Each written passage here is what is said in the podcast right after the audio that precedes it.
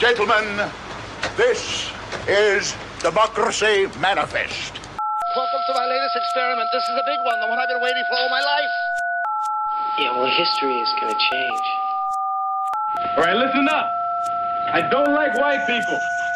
I hate rednecks. You people are rednecks. Welcome to the cavalcade of galactic bullshit. Is uh, everybody safe from the day of jihad? Barely. Oh, Barely. holy shit! There were so many, so many people at the shop talking about that. I'm just like, I, I hate the industry I work in. I'm so glad I wasn't on a construction site yesterday. I just know I would have tried to get out of work because I I would not have wanted to be there. Uh, Ugh. why would this day of reckoning be a Friday? A Friday the 13th at that, you know. Hey, let's Right. add some more scary shit on top of it. Uh, and and for I I don't much like their their initial quote unquote attack, whatever. And I'm not trying to lessen the fact that they launched missiles into Israel, but whatever, it really wasn't that much of an attack compared to what happens from the other side constantly. But why would why would they announce it if if it was to take everybody by surprise? Just curious about those things, you know, that's weird to me. Right, right. Yeah, it does raise some questions. I still am very distraught because it it's it's shooting fish in the barrel, you Mhm. know? Oh yeah, What's the purpose of this other than to kill massive amounts of people? Yeah, and it seems like it's just like at this point, just killing to kill and cruelty to be cruel. Like Israel controls all of the land around the Gaza Strip, and then they're like, oh, you know, we're gonna turn off all of, you know, these important essential things like electricity and water and internet and everything, and then tell them that it's safe to pass this way, and then while they're trying to flee, bomb them. Like Yeah. it's Yeah. clear it's And- clear that one side has a huge advantage here yeah. You tell 1.1 million people to evacuate in six hours, and you destroy one of their evacuation routes. So you want a million people to go through a single gate in six hours, and then you do an airstrike on the column of fleeing civilians. Right they've already done the the ethnic cleansing of Israel. Now they just are moving on to the genocide. Yeah. Uh, it's how how do you even call it a war? Like like everybody's calling this the Israel Hamas war or vice versa or whatever, and it's like how is it even a war when you need at, at minimum two combatants, but only one combatant actually has the offensive and defensive power to do anything. You're going to talk in the international legal sense. It, it's this can't be a war because a war is between nation states. Yes. And the only place, there are only few countries that actually recognize Palestine as being a Israel state. doesn't, so they can't declare war. question considering dan's point of it not really being a war war because it's not between two nation states. Does israel think that maybe that technicality will allow them to continue to commit war crimes like using white phosphorus? There's an interesting thing about the Geneva Convention is you don't need a war to commit war crimes. oh okay. Well that's handy. And I was going to say, much like the US, with, with the continuing, ongoing, but not quite as bad war on terrorism, you you don't have to have a combatant as long as you declare Right. everything that they do as an act of terrorism. So everything is bad, and uh, we won't give you the chance to do it again. So Yeah. That's cool and good. it's just been like such a heavy week. I'm sure you guys have felt it too. And the thing is that we are in the preferred position where we, for lack of a better phrase, only have to watch this happen in disgust and we're not actually experiencing it. yeah, don't really necessarily have skin in the game, supposedly, quote unquote, whatever. except for like you know human right to exist and stuff like that but it's like pardon me, I'm, I don't mean to go on a tangent, but it's one of those things where I almost envy my apolitical friends. You know what I mean? Mm. Um, first of all, I don't understand how they can not talk about it or not be depressed about it because I, I can't I can't see how that would be possible, but it's like I don't know. I actually have a lot of Orthodox Jewish friends. And so I've been seeing like these two very different experiences between my friends on like like Jewish friends on meta apps like Facebook and Instagram and Jewish comrades Mhm. on like Twitter. It's like a very separate, it's like night and day because like my comrades on Twitter are anti-Zionist, you know, they're like don't kill in my name, that kind of thing. They kind of in my opinion like see what's happening, like how it's actually happening. And then my Zionist friends are like you know, oh my God, we have to stay home from work and school, you know, yesterday, which I mean, I get that. That's like a legitimate fear. I'm not going to knock anyone that didn't want to go anywhere yesterday, but it's just like this really weird contrast of how I'm seeing like people in my IRL life as well, like experiencing this thing. Yeah. Yeah, not to be a dick, but like I saw a bunch of those videos about, oh my God, we have to stay protected. You have to be careful, da da da. And I I felt they were bullshit. I felt like they were crocodile tears. I felt like they were making a mountain out of a molehill because Can I interject really quick, really quick? I'm I'm really sorry. I do want to qualify that I understand people's fears for not wanting to go out yesterday, but I don't think it's a founded actual fear. No Hamas terrorist is going to come over here to Southern California or fucking Texas and mass shoot, you know, a temple or a school. That's just not going to happen. And it's like I I also saw the video of like there was like this white girl in I don't know New York or something. We'll go with New York, who was like holding a Starbucks cup and just complaining about oh they want us dead, they want us dead or whatever. It's like you're fine. You're you're fine. And they make this they make this whole point where they don't want to live in fear. They don't want to worry about being targeted and attacked for who they are, while at the same time perpetuating a genocidal and oppressive state in Israel, doing that exact thing to Palestinians and Gazans and everyone. So I wanted to say I agree with you, Rev. It is a bunch of bullshit and crocodile tears. I just wanted to get that out there. So. No, no, that's fine. It's just it's it's like one of the other videos that I saw was from the University of Washington, where there was a, a Palestinian, you know, protest for you know, for freedom and stuff like that. And these two Zionist femmes are standing on the peripheral of this protest and are crying to an administrator about how how can you do this? How can you let them do this? They want us dead. Can't you see that they want us dead? They don't want us to be here. They want to kill us. And the whole time as they're crying and they're yelling at this administrator. And the administrator is trying to explain to them like they have a right to be here. This is the first amendment these things are allowed to happen. You guys can have a protest. And the whole time they're just crying and bawling and and and just projecting what it is that they're it's so difficult to say this because I don't want to say they're people, but at least the Zionist government in Israel is doing all the time.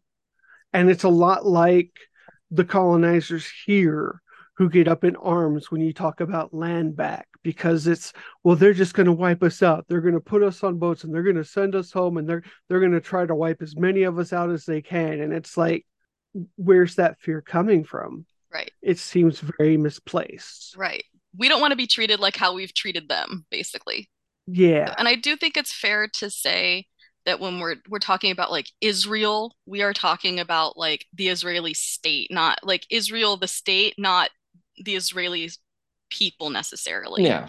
Like in the, in the same way of like when you are talking about the war in Ukraine. When you say the Russians, you mean the Russian state, not Exactly. your average uh, folk in that country. Yeah. Yeah.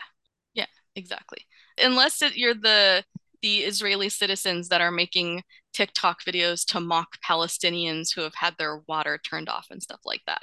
Yeah. That guy can just fuck off. I hope something very special happens to him. Well, I saw that s- like his accounts were hacked or taken over by someone, so that's pretty hilarious. But it's just one of those things. It's like I'll I'll lump him into the state, but generally speaking, average Israeli Joe. And also, it's like just like there are Israeli Jews, Israeli Christians, and Israeli Muslims, and there's also like Palestinian Muslims, Palestinian Jews, and Palestinian Christians.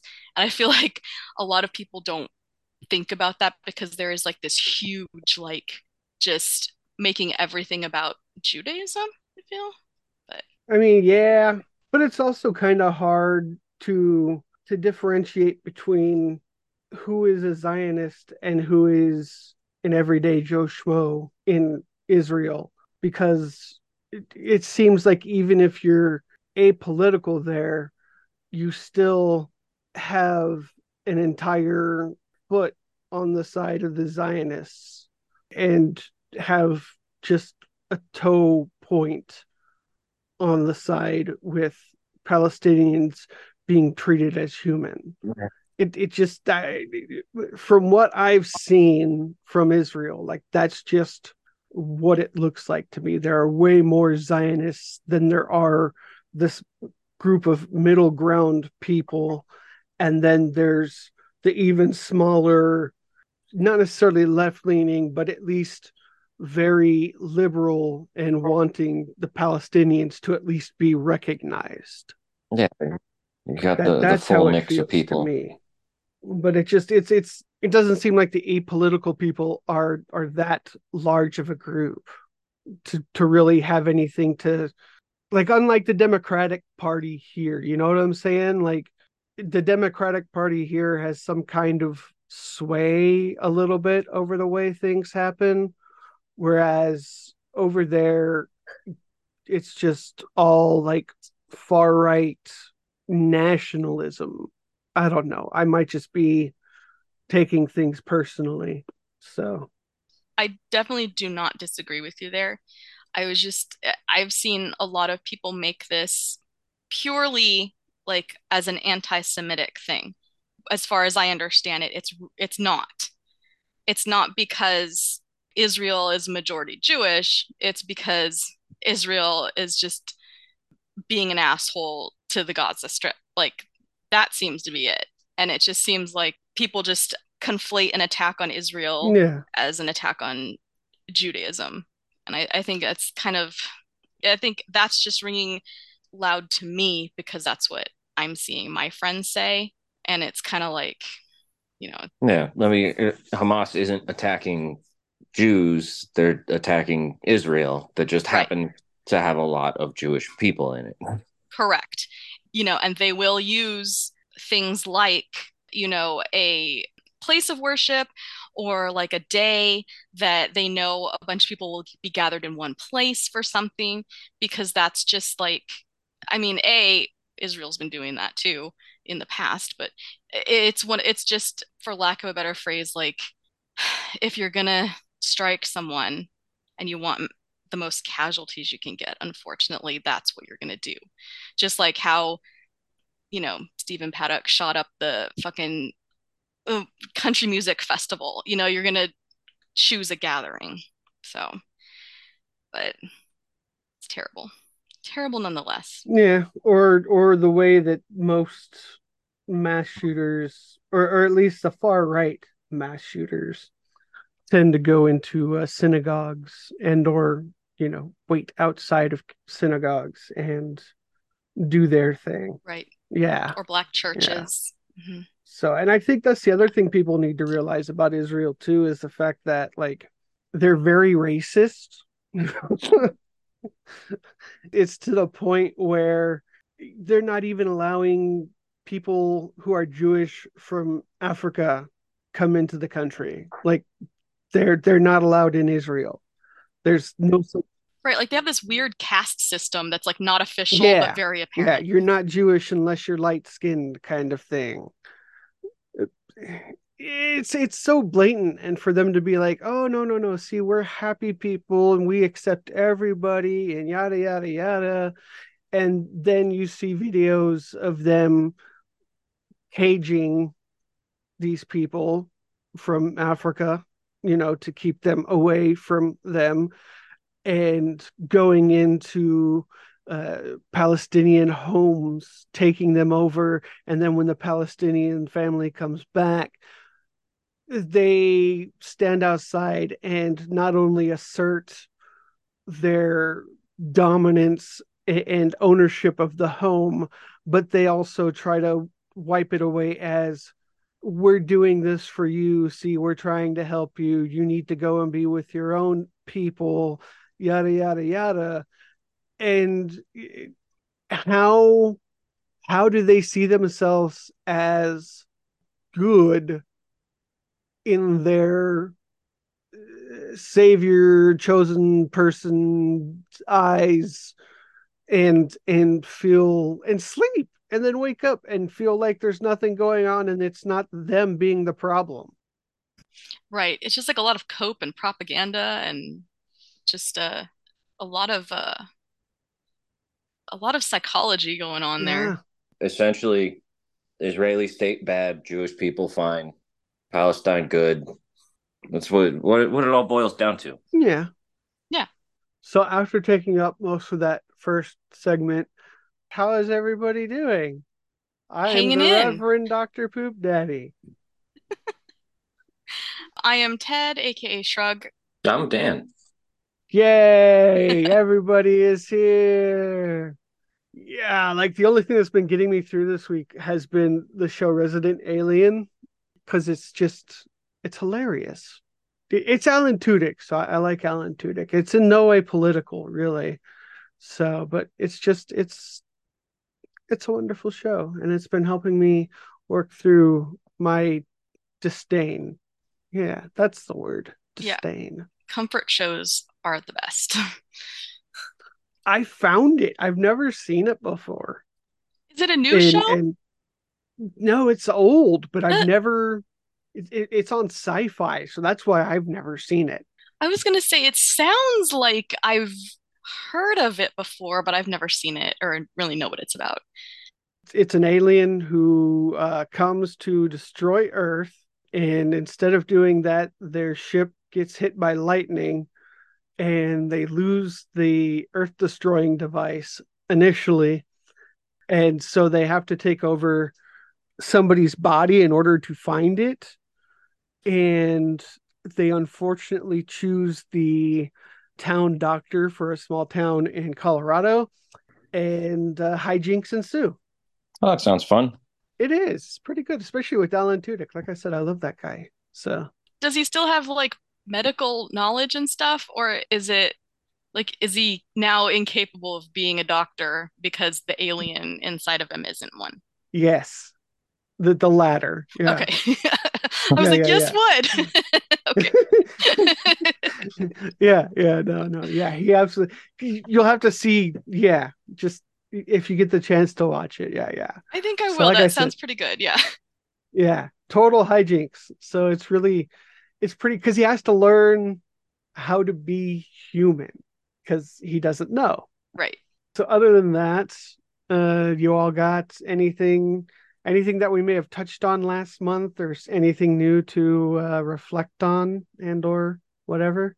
I mean, I have a couple of just like things that happened. Of course, everything is always like on social media. So I had like a couple of weird things happen on social media I'd like to talk about. I also have another sustainable swap. I know that at least one person took my advice uh, regarding bamboo toothbrushes two podcasts ago, and that's super exciting. But I think that's pretty much it. Yeah, I don't really have anything to add from last month, and I'm thoroughly off Okay. social media, so Good for you. I get to avoid weird interactions. I'd say you're lucky, but you're missing out on a lot. No, I'm kidding. I don't know about you, but I can't get enough of it actually. I I start to wither if I don't have someone like insult me or mansplain something to me or just be terrible. Uh, you know, I mean, you could just send me a message via email and I could pick up the slack, I guess. um, I need some abuse. Thank you. Okay, yeah, no, that's not me. I'm not good at that part. okay, well, I guess I'm out. So uh, next I have up then is going to be Dan. You said you've you're bringing a flag bit, something that might be able to be a deep dive, but like initially you can just kind of keep it short. Would that be correct? Well, that's about 15 minutes worth of material. Yeah, that's easy. Basically, for quite some time, I've been kind of casually nerding out on flags because the all knowing, all seeing TikTok algorithm sent me down a rabbit hole of vexillology. I'm sorry, of what? Uh, vexillology. It's a Ah, study of flags. Okay, cool. I like it. Yeah, I, I've always kind of appreciated good looking flags that, you know, convey their meaning simply and elegantly. Mm. Classic example is the, the Chicago flag. It's a, it's a good looking flag. I will agree. I'm not even from Chicago, and I do think it's a handsome flag. I've been kind of spoiled because I live in Arizona and our Mhm. state flag is objectively a good looking banner. Mhm. But I looked into the history of it and it's the USA. So, of course, the flag represents a history of genocide and colonialism. Mhm. The stripes, of course, 13 British colonies, and the colors of the Arizona flag are uh, derived from the the ones the Spanish carried through the Southwest in their reign of terror. Man, see, I was always told the uh, yellow stripes were for copper. Man, No, elementary school sucks. They're, the exact colors of the Spanish flag. Okay. Yeah, so- my teachers lied to me. So that got me wondering what other U.S. flags contain symbolism associated with genocide, hate, bigotry. So I did some digging. I came up with three flags that might and seven flags that definitely do contain imagery or symbolism directly derived from the short lived Confederate States of America. Yay! The winners. yeah. I got a, there's a little script here. I've ordered them from the most uh, to least obviously associated with the Confederacy, or I wrote that backwards and it's the other way around. Okay. Fast and loose. Let's go. Not to sound too much like a millennial uh, clickbaity thing or anything, but the last one might shock you. Oh, let's go, HuffPost. All right. Uh, up front, we'll start with the three flags that historians and vexillologists can't find direct links to the Confederacy or the uh, quote Confederate flag, which will actually was the battle flag of Northern Virginia. But for brevity, I'm just going to call that the Confederate flag. The old stars and bars. Yeah. Yeah. So okay. I'll go over that these these three quick because they officially may or may not contain Confederate symbols. So those three are Alabama, Florida, and Tennessee. Little side note of every state in this script, Florida is the only one my computer doesn't auto capitalize. So thank you, Apple Computer. Alabama's flag is just the St. Andrew's cross, which is that red cross on a white background, which was the inspiration for the Confederate flag. Alabama's was adopted in 1895 when the legislature was mostly made up of former Confederates. So, in my opinion, Alabama, you busted. That's Confederate to me. Mm-hmm. Mhm. Next up, Florida. They've got a whole mess of flag designs, ranging from the red X from the Spanish colonizers to the just the state seal on a white bedsheet kind of thing to their current flag, which is another St. Andrew's cross with the state seal. It's essentially the same since the year of our Lord and Savior, baby Jesus Christ, 1900. Nothing official links it to the CSA, but I still find it kind of questionable and also a shitty looking flag. Last in the line of maybes and perhaps is Tennessee. This one sits perfectly in the center of maybe and perhaps. It has three stars on a what they call a blue charge on a red field.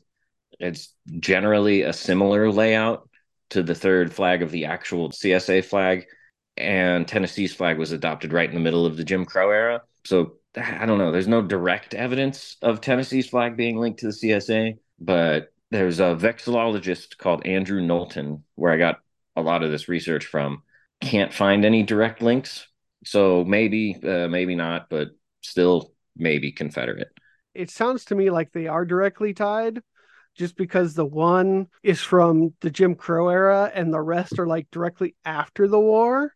So if you're changing your flag after a loss, like there has to be some meaning behind that. You know what I'm saying also, saying? the thing with like the Tennessee flag is it has like the same components as like the Confederate flag that we all know and love. It looks like someone chewed up the Confederate flag and spit it out, and that's what the Tennessee flag looks like. Yeah, that's kind of my thoughts, but the other flags that I'm going to get to directly and officially are remnants of the Confederacy. Those three just don't have any official legislative links. Gotcha, gotcha. Mm. I have a question real quick. What's with all the uh, St. Andrews flags being part of it? That I know the St. Andrews flag is traditionally from England, Britain, whatever the fuck you want to Yeah, call it. Yeah, just it. England. Mhm. It was superimposed upon the Scots, Yeah, if I remember correctly. it, it was also popular in Spain, and a lot of the states that use it were Spanish colonies. Hmm. Interesting. Okay. I never knew Spain had a thing for the St. Andrew's cross. Like, I just knew that was an English thing. And I always kind of like Dan, you and I know our Welsh friend from the uh, supporters Yeah. group who always calls it the butcher's apron. Yep. So I, that's why I'm just kind of like, I was very confused by that. So, Yeah, in the research I did, a lot of Spain came up, especially like the southeast. mm.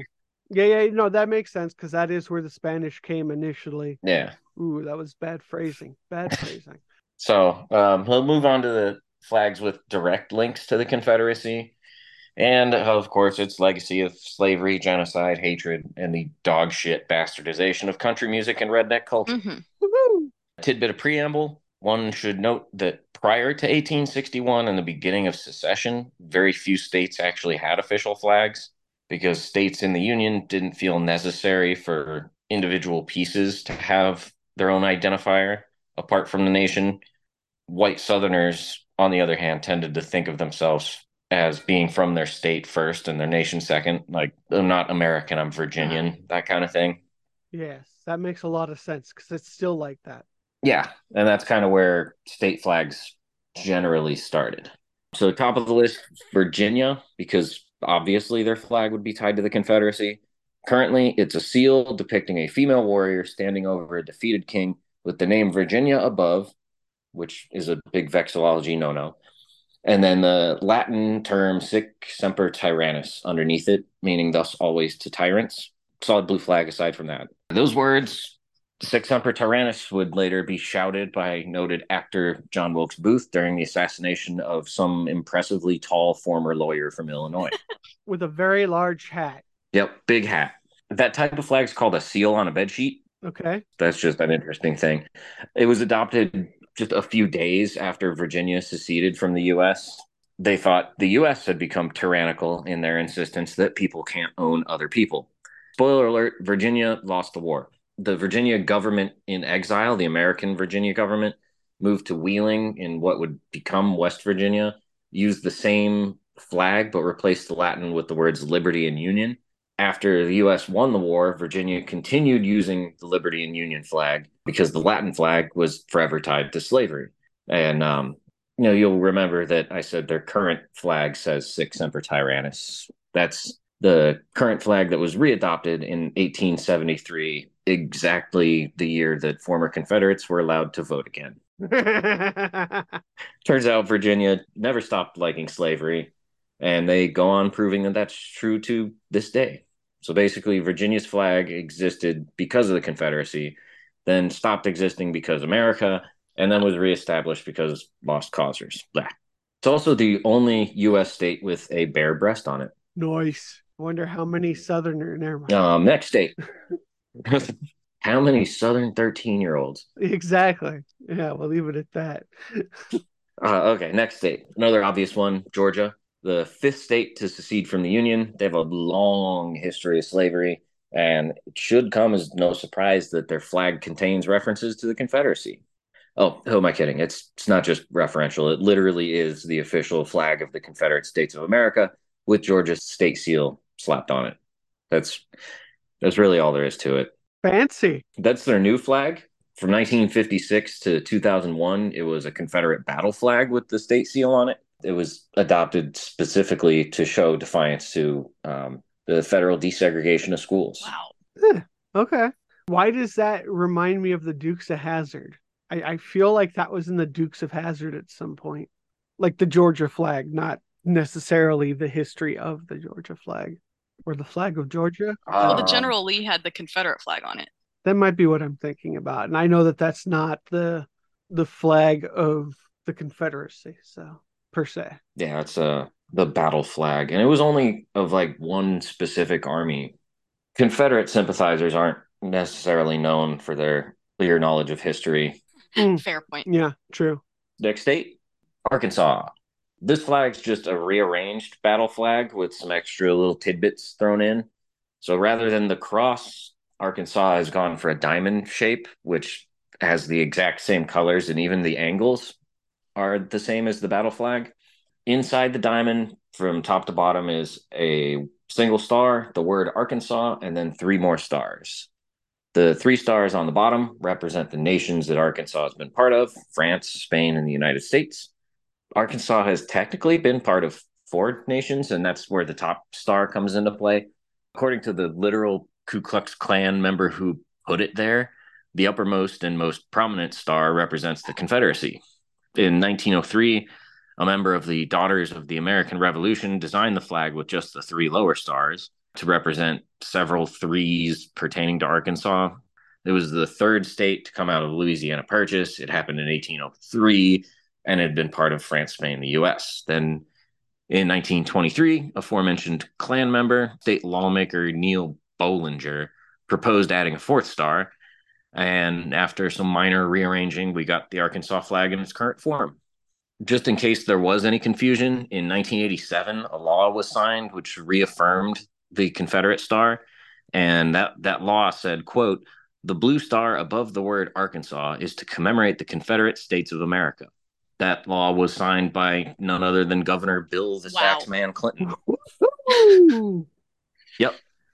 Arkansas has a literal law on the books signed by a modern Democrat that essentially states the Confederacy was the most important part of Arkansas history. And they have no plans to change that. Crazy. Sounds like he's a past Democrat too. Yeah. Yeah. There's there's been a, a handful of campaigns to change the official meaning behind the star to represent indigenous peoples of the land called Arkansas, but those have all failed. Of course. hmm So yeah, the fucking Klan designed the flag that school children learn about in history class, and it flies over all the government buildings in Arkansas. Wow. I didn't know that. I knew there was like some definite like undertones, but I didn't know it was like a literal Klansman like stamped that star up Mhm. there. Damn. Yeah, literal Klansman, and then freaking Bill Clinton was like, "Yep, that's that's the. Confederates." See, I always just kind of figured the diamond shape was because of all the diamonds you can find in Arkansas and had absolutely nothing to do with any of that. I am naive.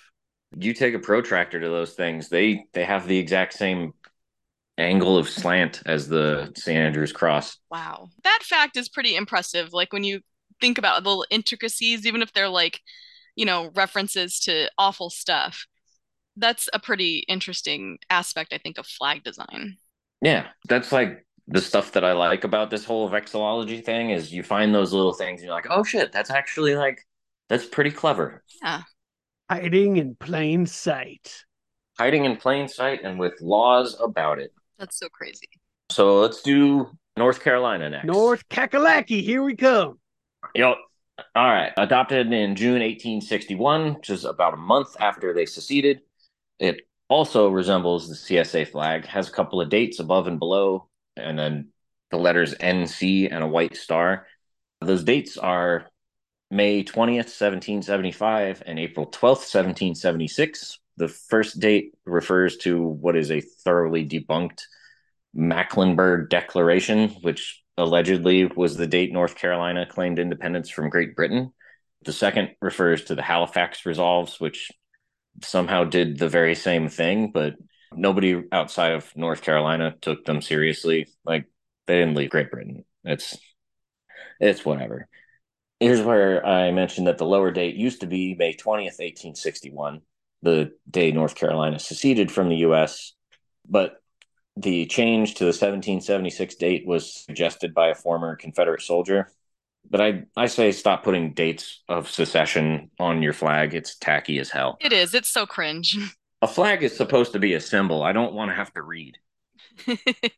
So moving down in the script and down on the map, South Carolina, big blue flag with a palmetto tree and a crescent, which is not the moon.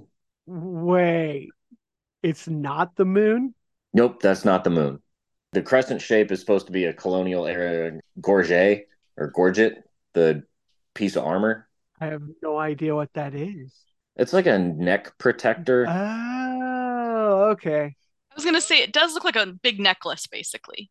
Yeah, it's you know like a, a suit of armor, like the metal ones, knights and dragons and that kind of stuff. That represents a piece of that armor. Oh, okay. That's stupid.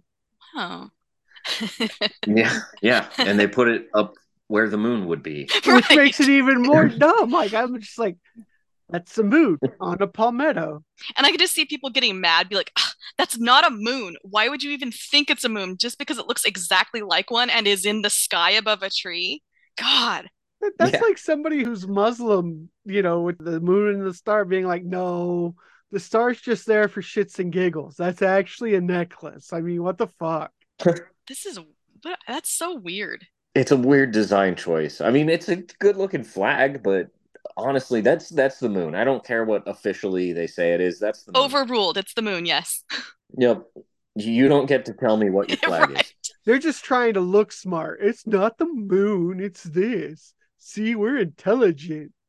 And that's not to say Yeah. that all Southerners are dumb, just the person who designed this flag. That's all. Yeah. So that flag was officially adopted five weeks after secession and is completely unchanged to today.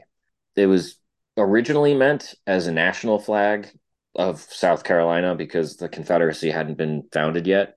It was the first flag to be flown over the defeated Fort Sumter, which makes South Carolina the first secessionist flag ever to replace a U.S. flag Hmm. they just never bothered changing their state flag or making any kind of statement distancing its design from the Confederacy. Wow. I bet you they just thought everybody would figure that was a moon. They're just like every that that's that's what I it, it's the moon. They'll, that's all they'll see it as. Yeah, and they just kept it. The real deal. Yeah, so um, the next two flags don't immediately invoke the Confederacy just by looking at them, but they definitely do reference the nation of slavery, which lasted for less time than Taco Bell, Doritos, Tacos Locos. Those aren't good anyway, so I guess it works. Yeah, they aren't good. The Confederacy wasn't good. They have something in common. So, uh, Maryland, which currently politically is liberal as shit per capita by voter, it's actually more liberal than New York and California. Makes sense. Huh. Yeah, but they're all united under a half and half slaveholding flag. It's divided into quadrants with black and yellow checks in two quadrants and red and white crosses in the other two hmm the black and yellow is the Calvert flag, which is heraldry of the uh, family that founded the Maryland colony. Crosses are the Crossland flag, believed to be the heraldry of the Crossland family. In 1854, the state government adopted a black and yellow image as the state seal, which prompted pro slavery Marylanders, Marylandites, Ma- those people, the pro slavery people, adopted the Crossland coat of arms. They actually loved those crosses so much they wove them into stockings and painted them on their children's clothes. Can't get enough. Yeah. Up until the Civil War, where Maryland was still part of the Union, the Crossland flag was so associated with secessionists that even wearing the colors red and white together could get you charged with treason. Dang. These days, if you ever go to Maryland, you'll see that flag everywhere. Like, you can't avoid looking at it in that state. But if you see just the red and white cross somewhere, run. okay. Wow, noted. The flag of Maryland is like all over the University of Maryland, all over their uniforms and shit. So that's just obsessive. Yeah. And white supremacists will fly just the Crossland flag Ugh. because that's the slavery half. Wow. In 1905, the flag as it is now was adopted to be a symbol of reconciliation and unity. But the flag as it is in the 1880s was the flag of the 5th Regiment of the Maryland National Guard, which was known as the Rebel Brigade because it was essentially all former Confederate soldiers. It was real popular during the Jim Crow era. Gee, I don't know why. The current Maryland flag was flown by former Confederates who still were loyal to the cause or whatever. Well, all right. And even the Unionist part, the black and yellow Calvert bit, the Calvert family was rich on the backs of people that they owned. So basically, the entire Maryland flag can go fuck off.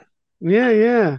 See, and that's terrible because I always thought it was very fancy looking, you know? Like I really thought that flag was like one of the better looking flags in the uh the US. Yeah. The problem is half of it is secessionist flag and the other half is slave owning unionist flag. Wow. Yeah, so really racist and then just racist. Disappointing. Yeah. Truly. But Marylanders really love that flag. They do. All right. You ready for the last flag? Yeah. You got any guesses? Oh, yes. I, I don't know. Ted, Ted, go for yeah. it. I Hawaii. No, actually. Oh no, wait. Hawaii doesn't have a Confederate flag. It has like a it has a different country's flag. Like doesn't it have I a think it has Union the Jack? British flag. Yeah, Union The Jack. British flag. Yeah, yeah. Sorry, Yeah. wrong wrong empire. Okay, okay. All right. I'm gonna say M I S S I S S I P P I. No, they actually got rid of their reference to the Confederacy. Good for them. Good for them though. They used to have the battle flag. It got taken off. Oh yeah, that's right. Okay. Is it something like Ohio or something? Oh god, that would be amazing. The pennant, yeah. Oh yeah, I forgot their flag's a pennant. But no, it's actually uh, coastal elite liberal paradise, California. Wait, oh, wow. Ours. The the burr though, and the red star. Yep, the bear flag with the words California Republic was designed and flown originally by a couple dozen extremely drunk white men in 1846 when they took over an unarmed Mexican fort. I've heard this story and it's amazing. Yeah, I'm I'm talking like drunk, like drunker than Nixon and Ulysses Grant if they were smashed together in a whiskey barrel. Yeah. Yeah, this is such a crazy story. Yeah, so they took over a fort. A couple weeks later, the U.S. Navy showed up and claimed California for the United States. They ran up the U.S. flag, and the bear flag came down. You know, then there was a bit of a kerfuffle, courtesy of James K. Polk, and that made California a state. It was at the time a free state in name only. And if you go online, you can still find newspaper, digital old newspapers advertising slave auctions and records of wealthy abolitionists purchasing and freeing enslaved black and indigenous people. Wow. Because, yeah, what you'd think the white people in California were going to dig up all that gold with their tender little hands? Right. Too mm-hmm. delicate. Yeah. Man. Anyway, yeah, most of these aforementioned inebriates were counted among those slave owners. I forgot to mention before the, uh, as they were called, bear flaggers were not just drunk, but also brought their slaves with them to the newly captured fort. Yep. Follows the storyline. Can't leave home without them. Yeah, slavers designed a flag, got replaced by Old Glory by some probably also drunk sailors until the Civil War was about to kick off when communities of slave owners and secessionists started flying the bear flag and uh, discussed, you know, breaking away into an independent California republic. A lot of that talk's still going on. I was telling Deanna that all that information about the California flag is crazy. The only thing I really knew about our flag was that it had the golden bear on it, which was hunted to extinction. But I had no idea that it was like by slave owners for slave owners kind of thing.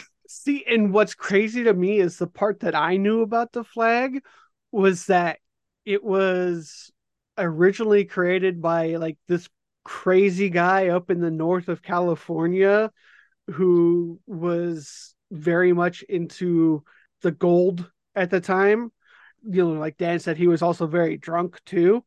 But I never knew that he and all of his participants were Confederates. Like I didn't know that part. I knew that they went down to take over that fort and did somehow beat the Spanish who were there, I can't remember how they did it. It was some kind of hoaxy thing.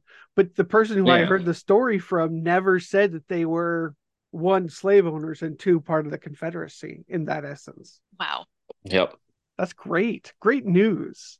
After the war, the bear flag remained in the hearts and minds and on the porches of lost causers and racists. But officially, it was lowered and replaced by the Stars and Stripes. So California no longer had a state flag until 1911, when the bear flag was introduced to the state legislature by a member of the whites only group, Native Sons of the Golden West. Oh God. This is a, a group whose president wrote, quote, California was given by God to a white people, and with God's strength, we want to keep it as he gave it to us. Jesus Christ. Yeah. And the same legislative session that that piece of shit proposed the flag uh, also proposed several anti-Asian pieces of legislation. So that's that. The beloved California Republic bear flag was originally flown by slavers and then dropped, and then revived by slavers and then dropped again, and then revived again by lost cause type racists, and finally adopted by a thoroughly racist legislative body to represent the whole of the great state of California. Wow. Might as well just call California Oregon for how racist that is. Uh, yeah, I agree. One thing to be a racist state, it's another thing to be a state full of sundown towns. Yeah, it's a slave flag that, when it became the uh, official state flag, was proposed by somebody who thought California should be whites only. Incredible. Well, that's fun. You know, our country's legacy of slavery and genocide are not history that is left undisturbed in the past. It's it's currently happening. Black folks routinely murdered by police. Indigenous children are stolen from their families. People of color all across the country are constantly discriminated against in more ways than can even be described. And that's all happening here and happening now. And we have a bunch of flags that celebrate that fact. Literally woven into the fabric of our country. Yep. God. There's no words for that. Like, that's just thanks, Dan. You opened our eyes. Of course. So, you know, like all that stuff, I don't I don't have a solution. I mean, like I live on land that historically isn't mine and like I'd go back where my my family came from, but fuck is it cold in Scotland. Yeah. Yeah. So, yeah, all we can do is keep fighting for a better world and you know, burn every flag we get our hands on. Yes. Yep. Burn them all. All right. The next thing that I have, Ted, let's hear about your story with the uh, weird uh, interaction that uh, we both kind of partook in. Yeah, that was that was a little bizarre. So it was like this really weird interaction on Twitter with someone that was like a mutual who's now blocked, who has before asked me to teach him something that he could learn himself in like four minutes on Google, right? One of those Mhm. types. He seemed to have just like a habit of wanting people to enlighten him in general. And the whole reason like this even came about was because he replied to one of the COGB tweets, just seemed like out of the blue, asking if we had a Patreon. Now, stupid me, I was like, oh, maybe he wants to, you know, support us a little bit, you know, which apparently was an unreasonable expectation. And so he's like, hey, do you guys have a Patreon? And he's told that we do. And instead of saying thank you or nothing, or any any other reasonable reply. He goes on to say to me, and then you know, just like uh, replying to everyone, that he says Patreon is like mutual aid and or panhandling, and it was just this weird thing that kicked off. I guess would be considered discourse. I said that you know those are different things, and he asked me to please describe how each one is different and I told him to Google it because I didn't have the energy. And you know, he's asked me to do this for him before. This isn't like new. And I don't think that made him mad so much as like friends, including Rev, liking my reply to him, basically telling him to do his own work. That seemed to infuriate him. It was really bizarre. Like he said something along the lines of them liking that post and then you know um, following replies that i made where i was basically standing up for myself he said that them liking that was being hostile. So he started going through and blocking everyone that was liking my replies to him saying that i shouldn't be expected to teach him something he can learn himself in minutes. I think in the end, he ended up blocking like six people whose only crime was supporting me for like standing up for myself. And even after, and even after I reminded him, I'm like, you know, conversing on a public platform means that other people will, you know, like read what you say.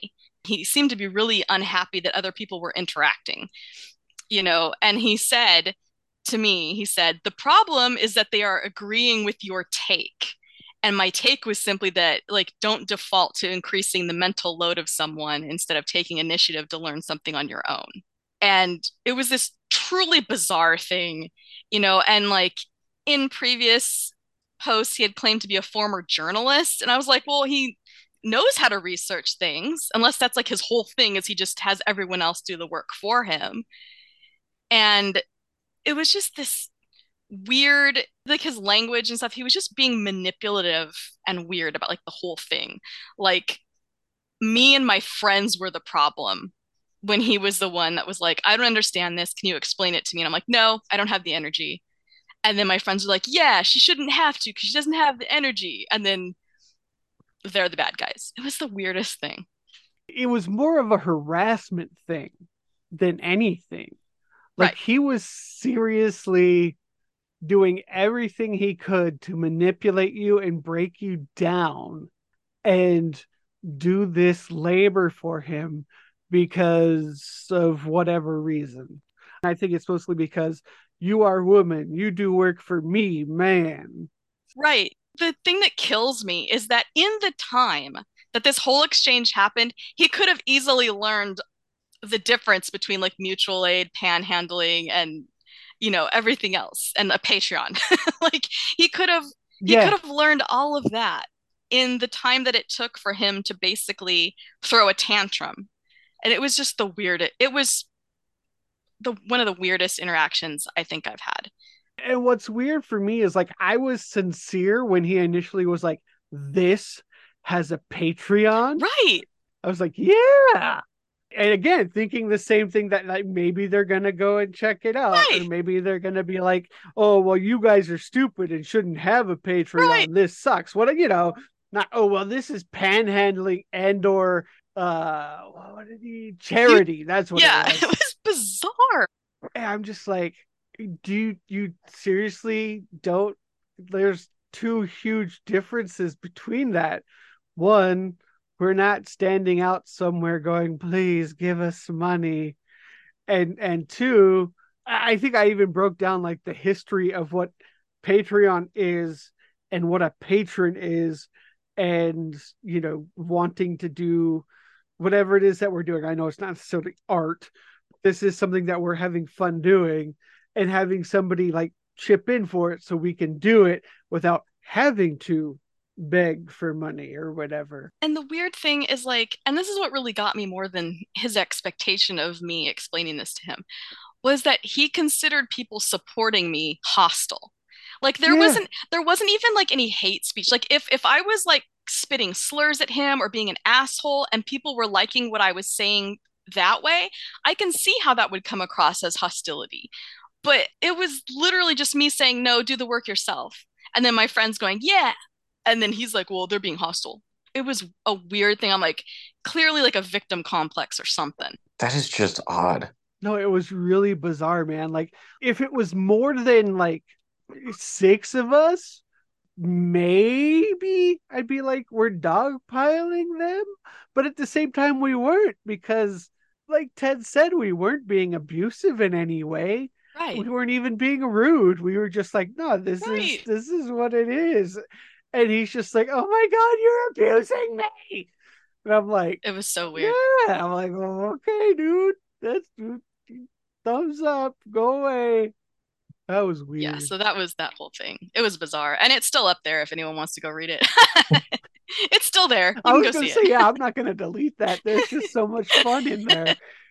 It's so weird. Yeah. It's just it was a three person conversation Literally. and then like yeah and then like a few of my friends were liking what i was saying and he felt i guess like they were taking my side or agreeing with my take or it was bizarre Such a weird afternoon that turned out to be because of that. it really was like after that i was like all grumpy and griping i'm like well anyway i uh guess i'm an asshole or whatever and then he liked like some post I made afterward, like basically saying, well, anyway, moving on. Like he liked that. I was like, all right, you gotta go. Yeah. So the next thing that I have on here is uh, you, you okay, Dan? Oh yeah, I'm good. Okay, there was just Just sniffly. Okay. Well, quit being sniffly. I'll work on it. Okay, thank you. Uh, I'm an asshole. I apologize. I, I wanted to do something real quick because it's scary month. It's spooky month. It's it's the the favorite horror film thing, real quick. Oh yes. And and as to why it is your favorite horror film, because it is spoopy season, you know. So, Ted, what what is your favorite horror film? All right. I didn't have to think about this one too hard. And I feel like some people that know me might be a little shocked that I don't say like killer clowns from outer space. Yeah. but I have to say it also still a cult classic. I would say Return of the Living Dead from 1985. Okay. Hmm. Part of that is it's like, well, my relationship my relationship with zombies is is like stupid. Like I prefer uh, zombies to like in that franchise to viral zombies like you know like the ones that get bitten and go all postal and stuff like that for lack of a better phrase and my old criticism was that viral zombies are too fast and like too advanced and they weren't real always really like resurrected corpses but my new criticism of viral zombies is that now it's too real because like since the pandemic started i'm like over viral zombies i'm like but anyway, but like Return of the Living Dead for me is a favorite because like it has everything. It has punks. It has obscure background jokes. It has governmental fuck ups and cover ups. It has a suspected Nazi and illusions of nudity. and also like you know that's the the movie where you know Tarman came from. You have the half zombie that's on like a medical table and the famous catchphrase send more cops. so that's really it for me. It's just I've watched that movie to death and it is just definitely one of my favorite just movies. Okay. Like Dan? I actually did kind of have to think about this one, but I'd probably say the witch or the, the Ooh. witch, as I call it. Yes, the witch. You know, religious trauma. I grew up in a religious, well, several religious homes. So that kind of demons and devils and things really gets me. But with the witch specifically, I mean, the way it's shot and how they just turned the atmosphere spooky and scary Yeah. That is what I, I really enjoy in a movie. There's a shot that's just looking over a field at a forest. There's like a little little bit of mist, and it's just just a static shot that holds on screen for I maybe ten seconds, and that that one shot scares the daylights out of me. Ooh. Okay. See, I've not seen that one. Now I'm intrigued. Like I've I've heard of it. I've seen it, and every time I'm just kind of like, eh, eh, I'm like, eh. And now, now I'm like, okay, I definitely have to check this out. Yeah, The Witch is one of those movies. The first time I saw it, I don't think I really understood it or appreciated it. I think it took a second watching of it for me to kind of like really get into it and, you know, just appreciate the shots, the, you know, period language, et cetera, et cetera. Yeah. So, Uh, well, another one from that same production company, uh, The Lighthouse. Really enjoyed that. I would. I don't know that it would necessarily be classified as a horror film, Yeah. I don't think so. but it is definitely spooky and uncomfortable to watch.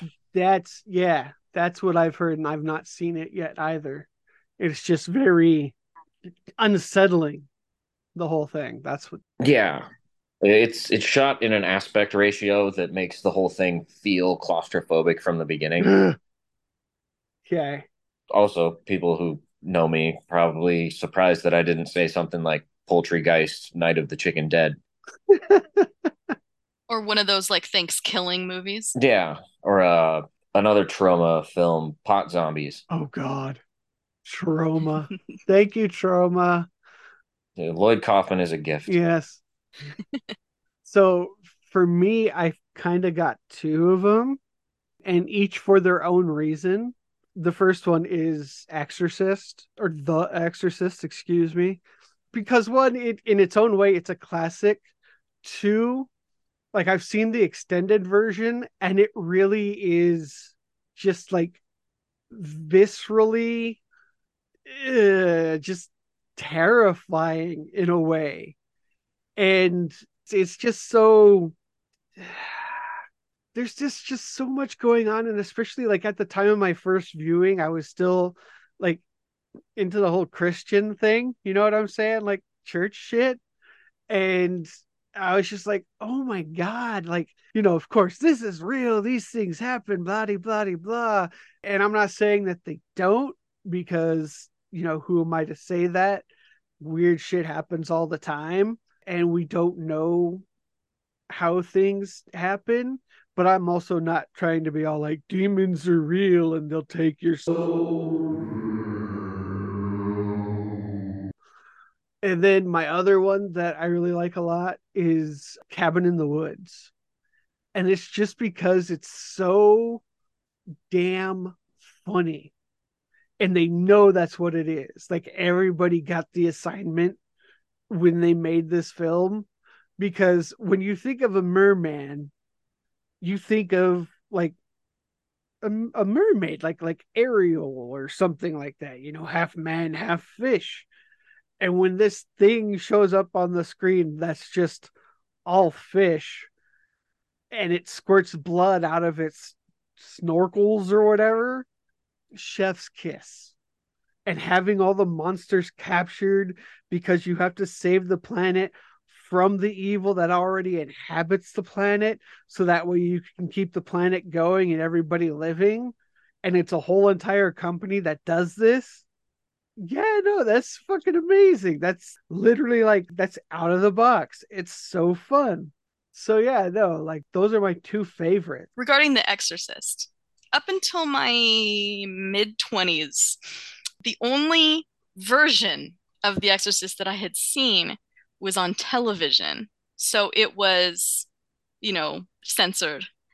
And I was on a double date, and my date mentioned that he liked The Exorcist or something. And I thought that I would impress him by saying an iconic line that Regan says to the priest, which is extremely vile. Mm-hmm. And so I looked at him and I said, Your mother sews socks that smell, which is the TV overdub of. Do you know the line I'm talking about? I do, but I can't remember Oh, yeah. how it goes. Your mother sucks. There it is. Yes, In hell. Yes, okay. Yeah, yeah, yeah. And I go, I thought I was doing something because I'm like, this guy's gonna love me because I just quoted this movie that he said he liked. And he looked at me like I was the fucking stupidest person on the planet. oh no. And I was Oh, like, no. what? That's what she says. Yeah, maybe in like 1987 on Channel 9, but still, like she said it.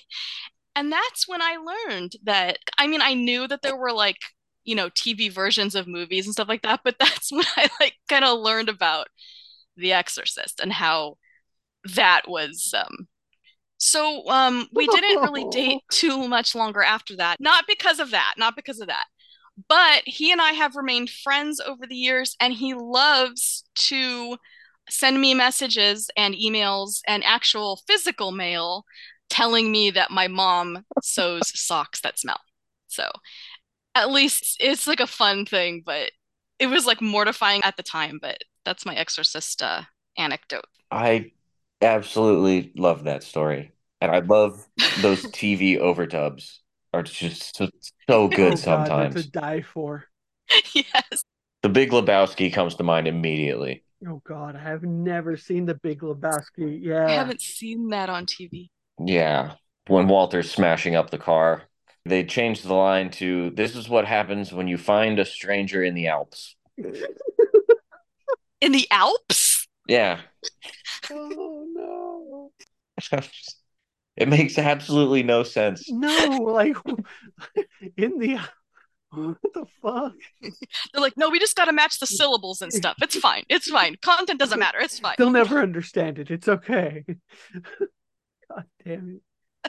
I want to add that there is one film that I will never ever watch again because it scared the living hell out of me. And not too many horror films can do that. Okay. And what's crazy is that I know there are so many other people who have seen this film and who are like, that's dumb. And it's paranormal activity, the very first one. I was Mm. Oh, it's awful. yeah. I was super excited about going to see it because I'm like, wow, this is like the first legitimately scary movie that I've seen a preview of in a while. So I took a friend and we went to go see it. And the whole time that I'm watching this film, I'm clutching the arms on the chair because I have night terrors and this exactly matches everything I've ever had happen in my night terrors. And so Yeah. I was just the whole time freaking the fuck out and like crying because everybody else is kind of like being entertained by this. And I'm like, no, this is horrific. You guys don't understand. This is my life. regarding paranormal activity, there is a podcast I listen to called No God's Pod, and they talk about mostly kaiju movies, but they do talk about other horror movies. They did an analysis on paranormal activity and linked The Spectre to Debt, and they also discussed the movie in relation to capitalism. And it is very, very, very interesting, and I recommend it. I can send it to you. Yeah, it's super cool. It's super cool. Yeah, I'll check that out. Yeah, I'll send it to you guys. It was really good. I know a couple of useless trivia things about that movie. okay. There was a group, I don't remember where I saw it, probably TikTok, honestly, that was trying to find what is the scariest movie. Yeah. So they took a bunch of people and hooked them up to heart monitors and had them watch scary movies. Oh. And Paranormal Activity by average heart rate and highest heart rate spike is the scariest movie. Really? Yeah. Hmm. Interesting. Then the other thing is from filming budget to total revenue, it is potentially the most money making movie of all time. Huh. Hmm. I would have figured that would have gone to Saw with as many different derivatives as there are of it now. We're up to what, like nine now? Something like oh that. God, who knows? Yeah. It's like Well, the Land Before Time status now. There's like 17 of them. Oh, that oh, that movie makes me so sad. Oh God, it, it yeah, it's a killer, man. Not even just the movie, but what what happened to uh yes, yeah. there are a few movies like that. Yeah. My Girl. That's a movie like that for me. Aw. Mm. That one always makes me with the bees and the poor Macaulay Culkin at his height, his heyday. Yeah. Yeah. Yeah. He did a really good comeback in one of the American Horror Story seasons. He had a pretty good role in one of those episodes. Yeah, he is uh Eh, still a good actor. He's still an actor. okay. Yeah. Oh, speaking of American Horror Story, I will not be watching the new season. What's going on with the new season? I mean, I know it's freaking what's her name, Kardashian, but Yeah, I, I mean we're a little early for Strike Corner, but she physically crossed the picket line Oh, to scum. do her scenes. Yeah, and which means that they were filming during the strike, which means you know the show is made by scabs. Wow. I had yay! I'm not surprised at all about Kim, but that's really disappointing. Ugh. I said it last month and I'll say it again. Kat has a homework assignment. We need to do something on that horrific family. I mean, I know where they come from, like as in money wise, but Oh yeah, yeah, yeah. yeah, Like I don't understand how they have the staying power. Yeah, No. No. not not No. great people. I'll say that. Ugh. The American public is gross. Yeah. hmm Okay, Dan, Yes. you're up next with your uh, FBI symbols update, which that's always fun. Oh yeah, loads of fun. The FBI updated unclassified documents on domestic terrorism symbols. They have two sections that I think would affect us. One section describes different tattoos that we both have as domestic terrorism symbols. Yay! Oh, I want to know. Under the anarchist violent extremism section. Which ones, Dan? I'll get a picture of these and I'll post them with everything else. So, Yeah, the uh, anti-fascist action, the red and black flags logo. Mhm. The FBI says Antifa, short for anti fascist, refers to individuals who oppose fascism. It is more an ideological concept than a single organization or group, but like minded individuals may collectively act together or form an anti fascist group. Like, yes. So how is this a problem? yeah, like I like how they refer to anti-fascism as an ideology. Yeah, Yeah, we should all have it. Because you know the government's not going to say, "Hey, we're a fascist government." They're just going to say, "Hey, anti-fascists are enemies of the state." Yeah, Right. Fascist state, but okay. Yeah. And then they've got a few anarchist flags, black flag, black and red, the anarcho-syndicalist flag, uh, the black and green, you know, green anarchy, anarcho-primitivism. Those are all domestic terror symbols. The black cat, individual throwing a Molotov cocktail, image sometimes depicted on flyers, likely to encourage criminal activity. Okay. I know I've personally been driven to crime by a piece of clip art, but Yeah. okay. hand me that Molotov, comrade. I see a picture. the black cat image often symbolizing sabotage or to encourage criminal actions. Well, I mean, they're right on one part, but When I see a black cat, I just really want to smash some Starbucks windows. I'm like, man, Right? where's the nearest bulldozer I could torch? ah! well, that's the thing. Like the black cat is an old IWW symbol. It does stand for sabotage. Its name is even Sabo Cat. You know, Yeah. so cool. But there was never any intention on criminal activity. I mean, other than unionizing, of course. Sabotage the system, Yeah. you know, but it's like, yeah. Then they've got circled letter A, said to represent a French anarchist's maxim anarchy is order. Doesn't say who that French anarchist is, it just says a French anarchist. Oh, Franarchist somewhere. ACAB 1312, obviously. This one, though, was my favorite. Three downward left arrows inside a circle. Their description is symbol associated with anti fascist anarchists, with the arrows representing unity, activity, and discipline. what? they don't even know what it means. They can't even they can't even read the wiki on this shit that they're listing. Wait, wait, wait. One more time. One more time. I need to write this down. What? One more time, please. What were the arrows? Unity, activity, and discipline. Hey, let's get together and play some Uno uh, by the rules. Like, what does that mean? oh, fucking discipline, man. I'm like, what? Originally What designed to cover swastikas. like, what fucking No, discipline? I- What?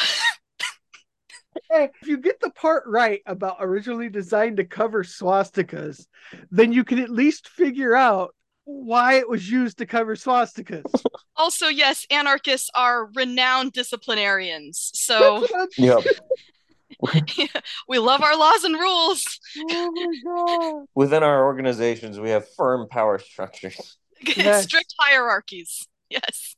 And they just couldn't figure it out. That's why. That's why they never knew. That's why it's all ideological. Ex- Oh my god. That's Their section that's common phrases often depicted as graffiti. Every one of them is in a different goofy looking font, and none of them look like graffiti. use Comic Sans. It's the dripping font. One of them is in Comic Sans. It says "No gods, no What is that? masters" in Comic Sans. Oh Jesus. New tattoo template just dropped in Comic Sans. Oh, fucking- no. That's incredible, no war, I'm war but surprised class they don't have war. one in Wingdings. right? Oh, fucking hell. They also have a section on animal rights or environmental violent extremism with things like the Earth First magazine logo. Oh my god. Jesus Christ, I've got a couple of those on me. Same. Animal liberation, a term used when illegally releasing or removing animals from a facility such as a mink farm or research laboratory perceived to be harming or exploiting them. Perceived. Perceived. Perceived. Those mink were asking to be farmed into coats. Yeah, okay. please, Yeah. please take the fur off of us. Those chimps and beagles wanted to be burned and all that stuff. Oh Rabbits God. Historically love lipstick. They That's do. what I've heard. Oh my god. Perceived. Oh Jesus. Yeah. Fucking every animal loves to be vivisected. Yeah. Oh my god. E- even humans. I could understand how you might perceive that to be exploitative of the animal. Yeah, it's just, you know, just a little bit. There's a whiff of exploitation and cruelty there. Just a whiff. I have a T-shirt from the the company that makes my vegan welding gear. Yeah, the back of it just says "End primate vivisection." That's awesome. Ooh, I didn't know that there was vegan welding gear. Yeah, Fancy. gloves made out of a similar polymer to Kevlar. That is so awesome. Yeah, That It is so is. cool. I love knowing that. it's used in heat shielding in spacesuits. Oh Cool. wow. Okay. Yeah, no, that's that's right up there with me not knowing until watching the uh USL games on the VPN. And one of the countries that I use for the VPN is the Netherlands. And so one of the commercials before the match was, and I, I asked Ted about this too, or I brought it up on Twitter, one of the two, that there's vegan tuna. yeah. Yeah, there's Some of it's really good too. vegan sushi, like Yeah. whole cuts. Mm-hmm. It's so cool. Yeah. They got all those no borders, Nazis go home, good night white pride, eat the rich, no war but class war, and all of the A's are the circle A. Of course, classic. But like the one from the nineties Oh, okay. with the so with the Oh. A straight poking out through. through the circle. Yeah, yeah, yeah, Right. yeah, yeah. The teenage anarchy symbol. I, I think I would call that. Yes. Yeah. Uh, they've got examples of operational techniques anarchist violent extremists employ to illegally disrupt political and economic events. Hmm. Okay. with the descriptions of black bloc, gray bloc, be water, no cameras, no press, and doxing. A list of the types of improvised explosive devices that anarchists use just all the time. Oh, oh. really? I yeah. thought we just stuck to fireworks. What kind of cool shit are we going on with now? I have a claymore in my purse actually right now. Oh fuck, face front to enemy, baby. Yeah, it lists fireworks as improvised explosive devices. Yeah, okay. Yeah. Some may carry lawfully owned firearms. Uh-huh. Okay. At the very bottom of that section, there's a list of different federal statutes that the cops can charge us with for basically anything. Ah, fancy. I wonder how they apply. I'll have to look them up. Yeah. I will give the FBI a tiny bit of credit.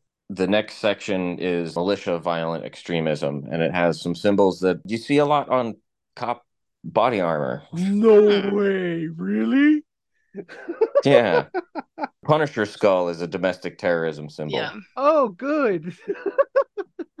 I'm actually surprised that's listed. right? Yeah.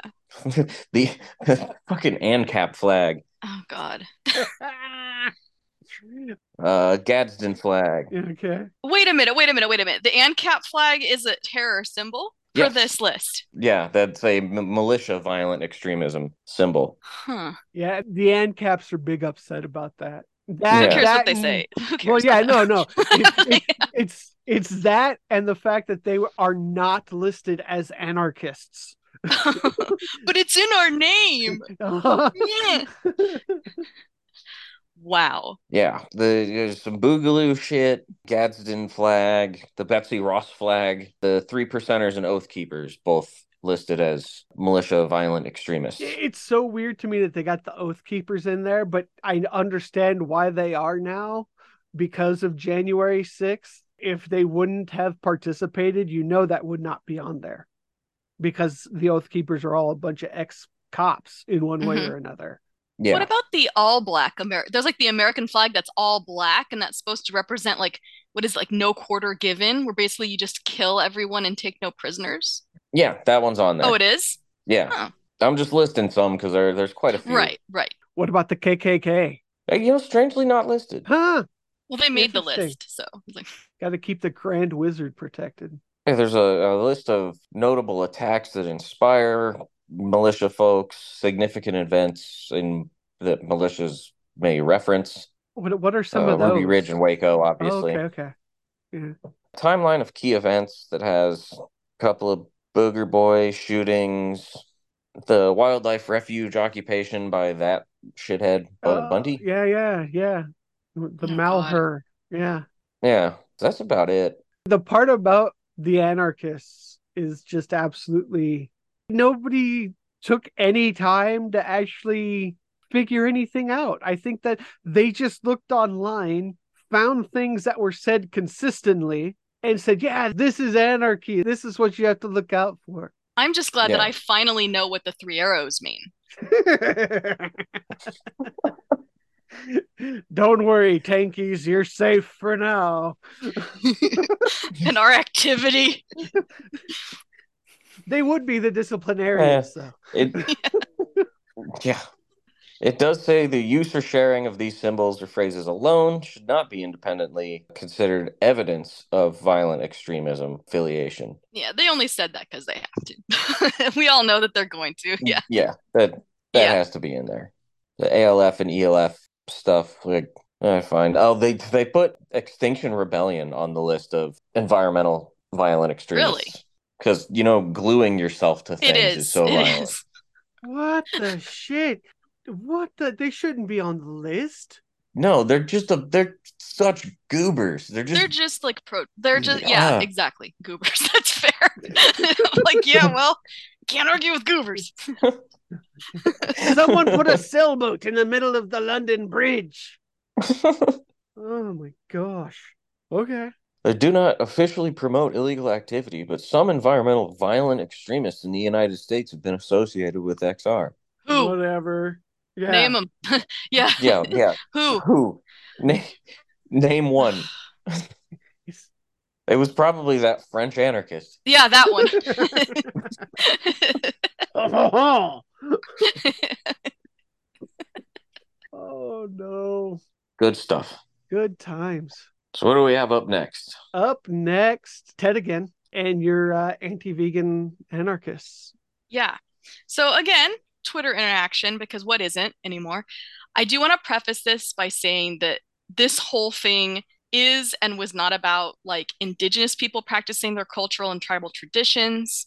This doesn't have anything to do with like food deserts or food accessibility, anything like that. There was this whole thing a few weeks ago on Twitter where there was just this glut of anarchists who were suddenly very passionately anti-vegan. Not just non-vegan, but anti-vegan. They were just doing so many mental gymnastics to justify hierarchies and exploitation. They sounded exactly like right wingers. And they even used a few anti anarchist talking points that seemed to be repurposed for anti veganism. And one of my favorite things that they were saying was like, oh, well, how are you going to enforce mandatory veganism? Which, like, literally no one proposed ever. Like, no one said anything about that. nobody wants that. Right, exactly. And then when other people like join the discussion saying, uh, no one has said that, it was bizarre. I just saw a lot of misguided and kind of like inaccurate appeals to the animal rights side of things in favor of animal agriculture. And it seemed just to be this concerted effort to like pwn the vegans. because after a certain point, it was clear that these people that were arguing didn't care about animals, didn't care about people, didn't care about the environment. There was no good intention in anything that they were saying. And they were all just looking for that clout that comes with like the gotcha quote tweet, you know? And they were recycling all the same arguments that have widely been disproven, that have been circulating on the internet for decades. Like, congratulations, you've reached 2006 Facebook logic, I guess. Like, what do you want? And they also continuously erased vegans of color from all of their hypotheticals, even after being corrected that veganism itself isn't white, but white veganism does exist and is, is like its own messed up thing. It was the truly baffling thing to me aside from self-proclaimed anarchists doing their best to disprove veganism and do all these stretches to justify hierarchies, all while claiming that vegans don't care about workers, which is usually the opposite of the truth. Woo. Yeah. Like, well, you don't you don't care about the farmers, and it's it, well, we do, and the slaughterhouse workers that are exploited and often undocumented and abused, and there's huge turnarounds, and they you know suffer from what they do, you know. But it was like just so many people agreed with like the loudest voices that were decrying veganism. I refuse to believe that there are so many people in this little group that actually think that veganism itself is bad.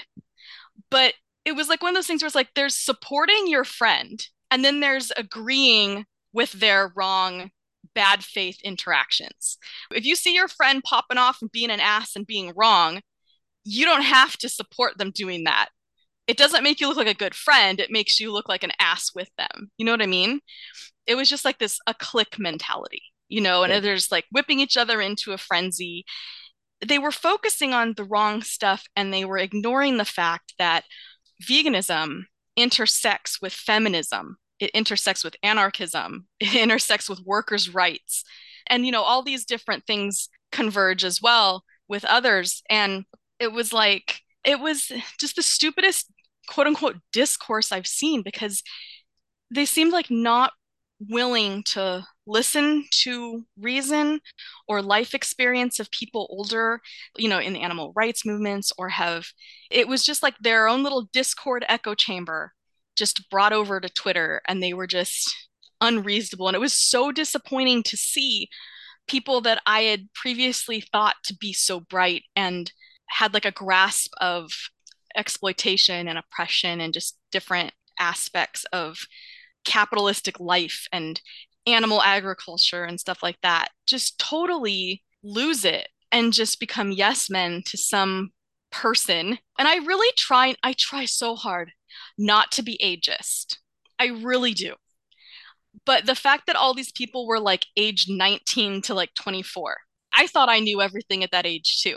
And you know they're like oh i'm never going to do this. I'm never going to do that. I'm like i don't know man. I mean a lot of us say that and some of us are lucky to have longer lives. And it's like it was really a bummer to see people that that i i supported and really liked just to see them become like these weird reductionists about how animals should be used and how they should be abused and how vegans are always white and they're always rich it was the weirdest thing. And it just came up and was like the thing for like five days and just disappeared. And I kind of feel that it coincided with the whole PETA thing that came out about the same time, where they were supposedly cutting somebody up in front of a place.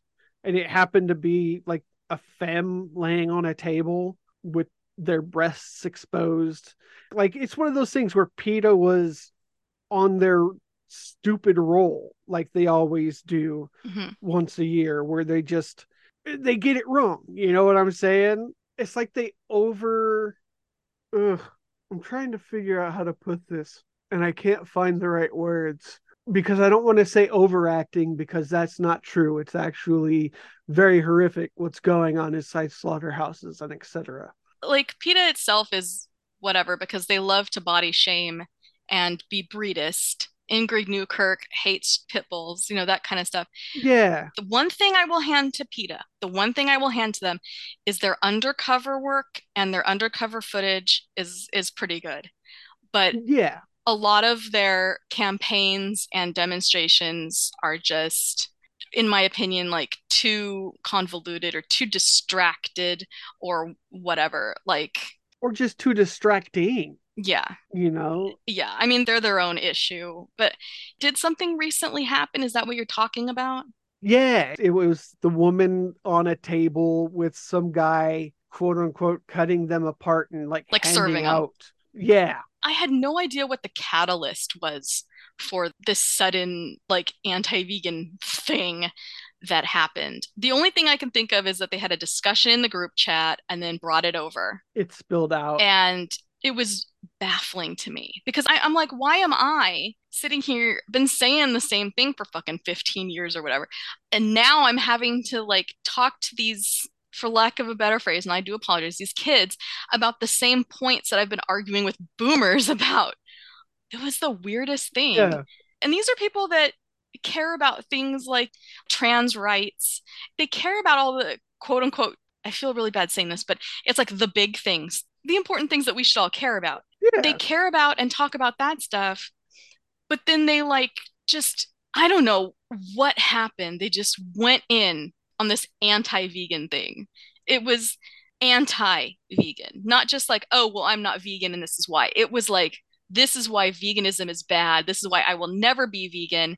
And this is why you're stupid for being a vegan. It was this weird thing. And then it just stopped. it was so bizarre. it almost kind of sounds like one of those infiltration kind of things where somebody comes in and is like i'm going to fuck up their organizing and here's how i'm going to do it or here's how we're going to do it if it's some kind of planned you know infiltration fucking up of things that's what it kind of sounds It kind like of me. does, actually, now that you bring that up. It does kind of reek of the internal disruption thing. It was just this weird thing because it's like there was nothing, A, no vegan changed their own mind.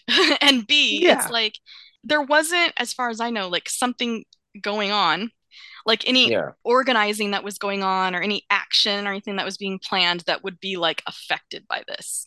It was just this bizarre thing. And it really just left me kind of like really bummed out because these people that I thought were cool with me and I was cool with, and like, you know, they got me and I got them and stuff like that. And then they just talked all this shit. And I was like, really?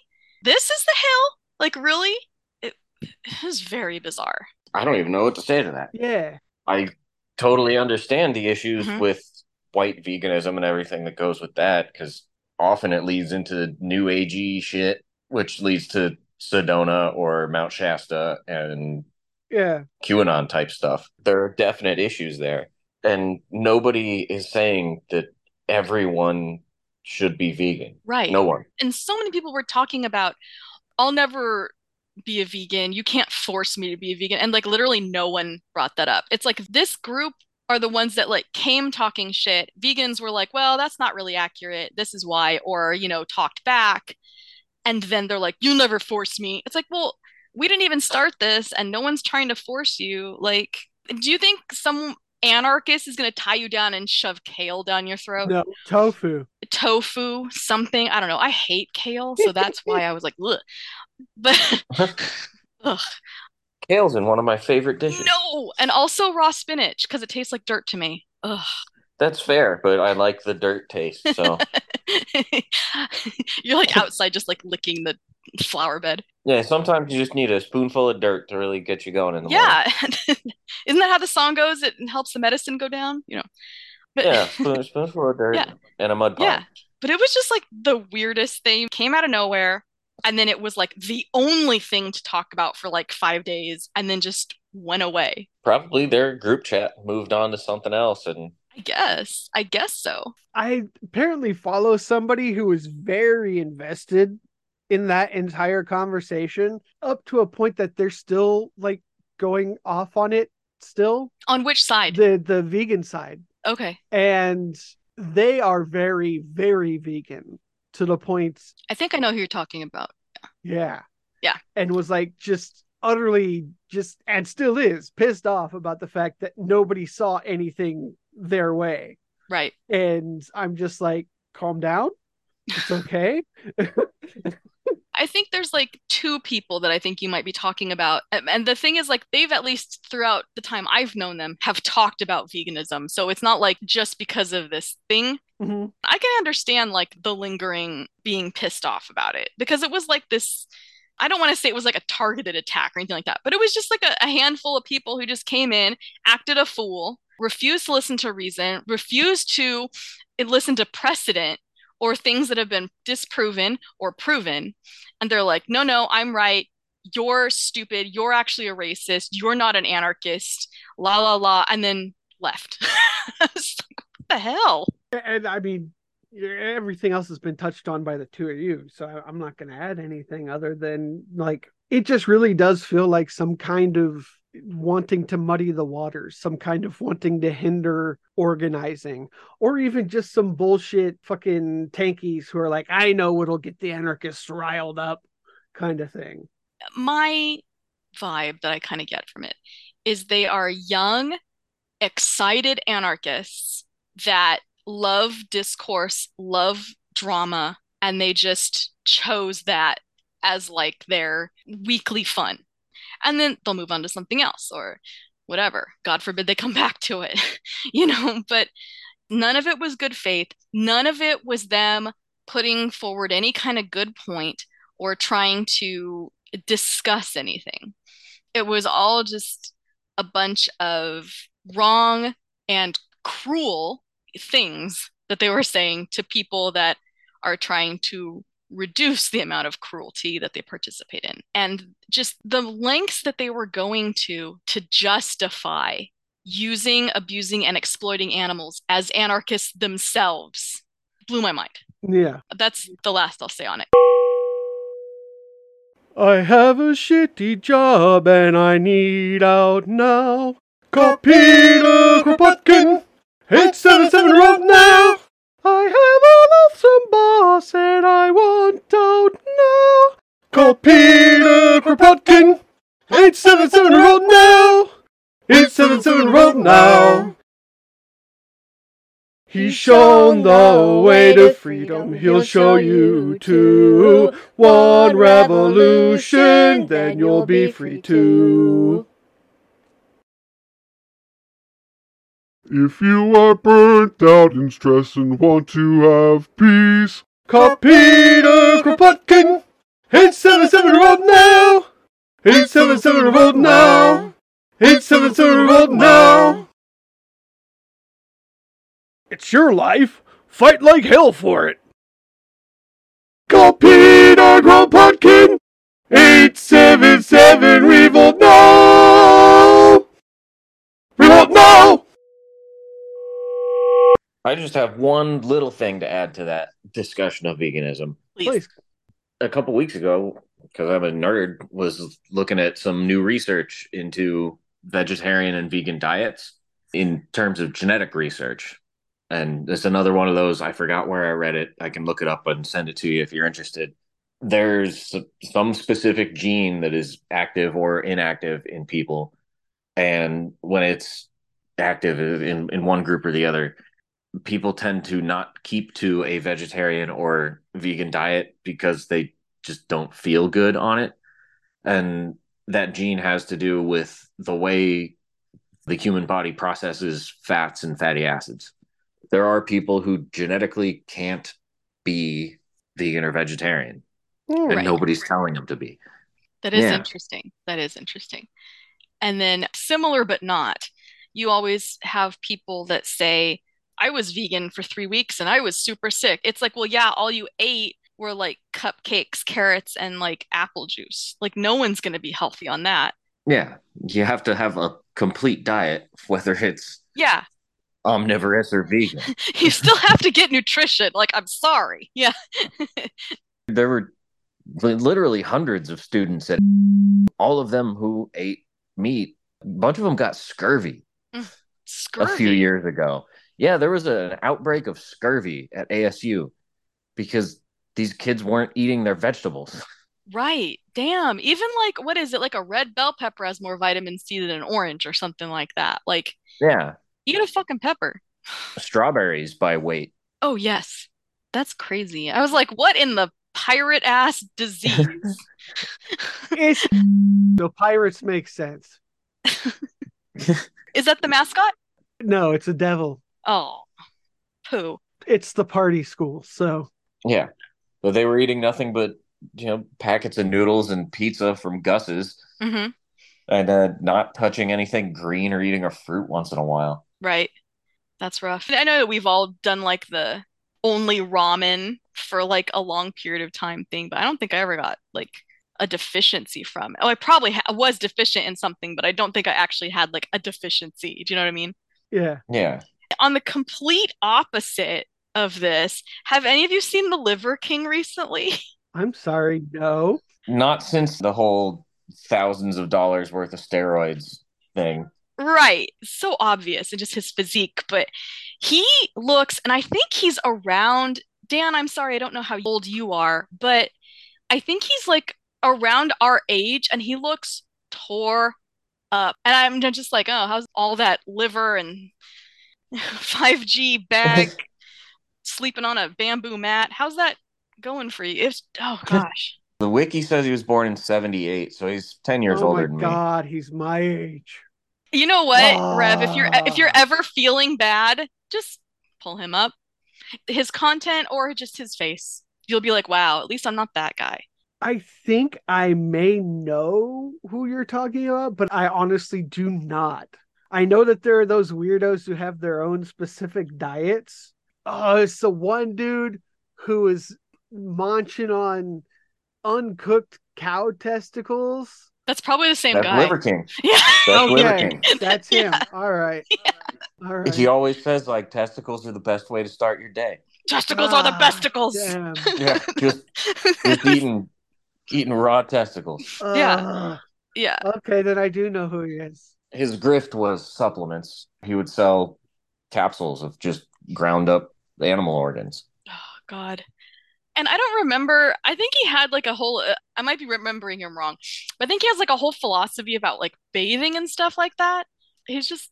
Oh God. Oh no, that was that doctor dude. He was the thinner dude. I know who you're talking about.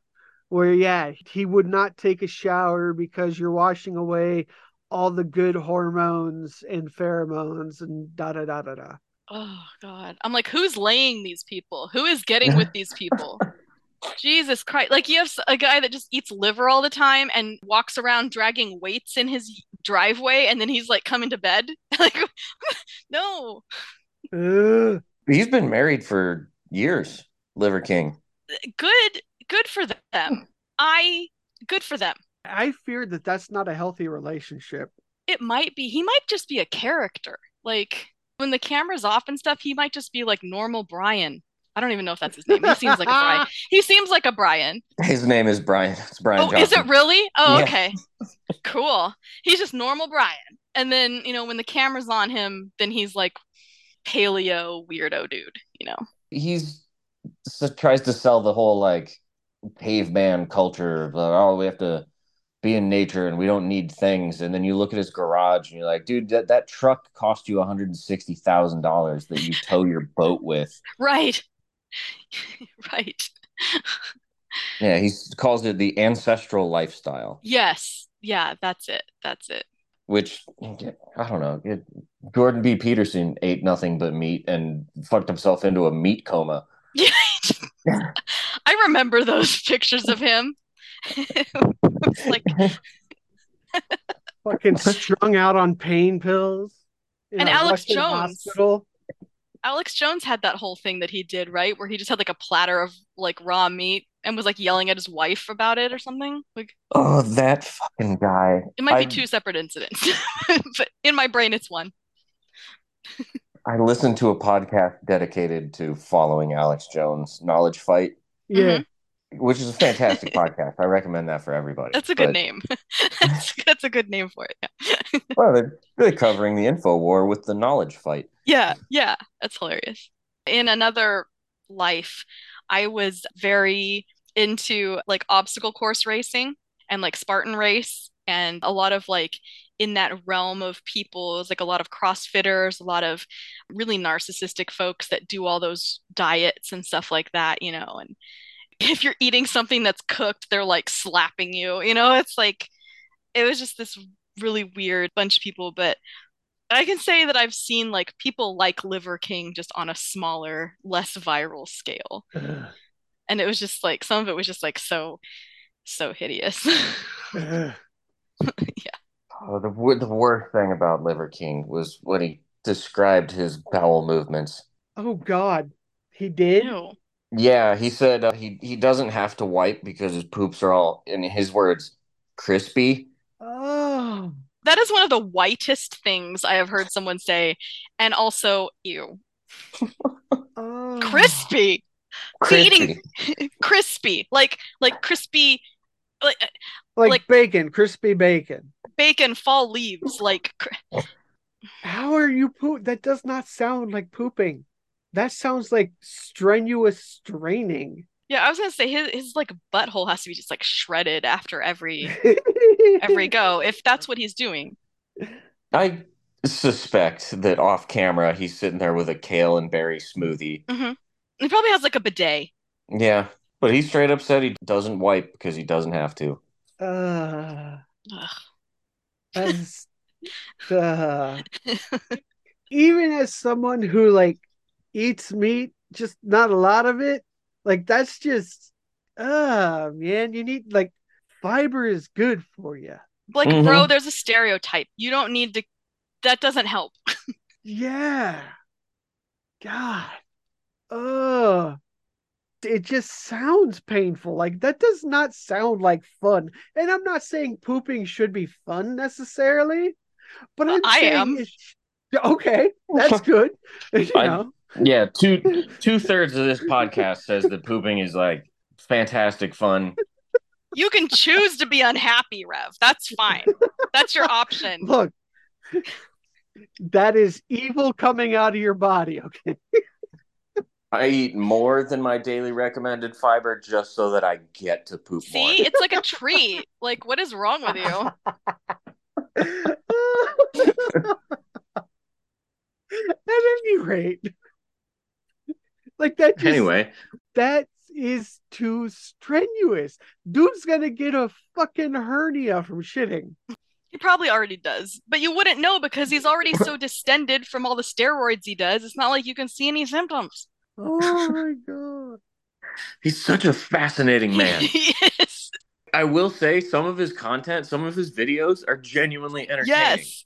Yes. Yeah, he's a, a weird grifter, but to my knowledge, he hasn't hurt anyone. I haven't heard or read about anyone that like followed his advice and got sick or anything like that. I almost feel like we should do a deep dive on this guy. But like um yeah, it, as far as I know, I don't think I think Robert Evans did an episode on the Liver Hmm. King. I'm, I'm gonna look that up right now, actually. Okay. I was about to open up my phone and be like, where's that at? Because yeah, no, like even if he did, maybe we should anyway. I think that's fair. There, there's Yeah. never not too much knowledge. You know what I'm saying? right. The Behind the Bastards episode from April on the Liver King. Okay. Let's check that out. Dang. okay. I do love how we just spent like several minutes just going, ew, oh, uh, and then talking about poops. it's fun. It's fun. Good old fashioned crispy Yes. poops. Oh man. God, what a way to describe a bowel movement. like that's I'm sorry. That's just that gives so I hate to follow it up with the Kosa thing now. Back at it. So after all of that, let's talk about KOSA. KOSA. It's the uh, Kids Online Safety Act being put forth in Congress and the Senate, but it's in Congress right now. It's a bill that allows for a wide range of government penalties for online speech. KOSA will make state prosecutors and federal bureaucrats the final arbiters of online content moderation in the US. For the past two years, Congress has been trying to revise the Kids Online Safety Act to address criticisms from human and digital rights organizations, LGBTQI groups, and others that the core provisions of the bill will censor the internet for everyone and harm young people. All of those changes fail to solve KOSA's inherent censorship problem.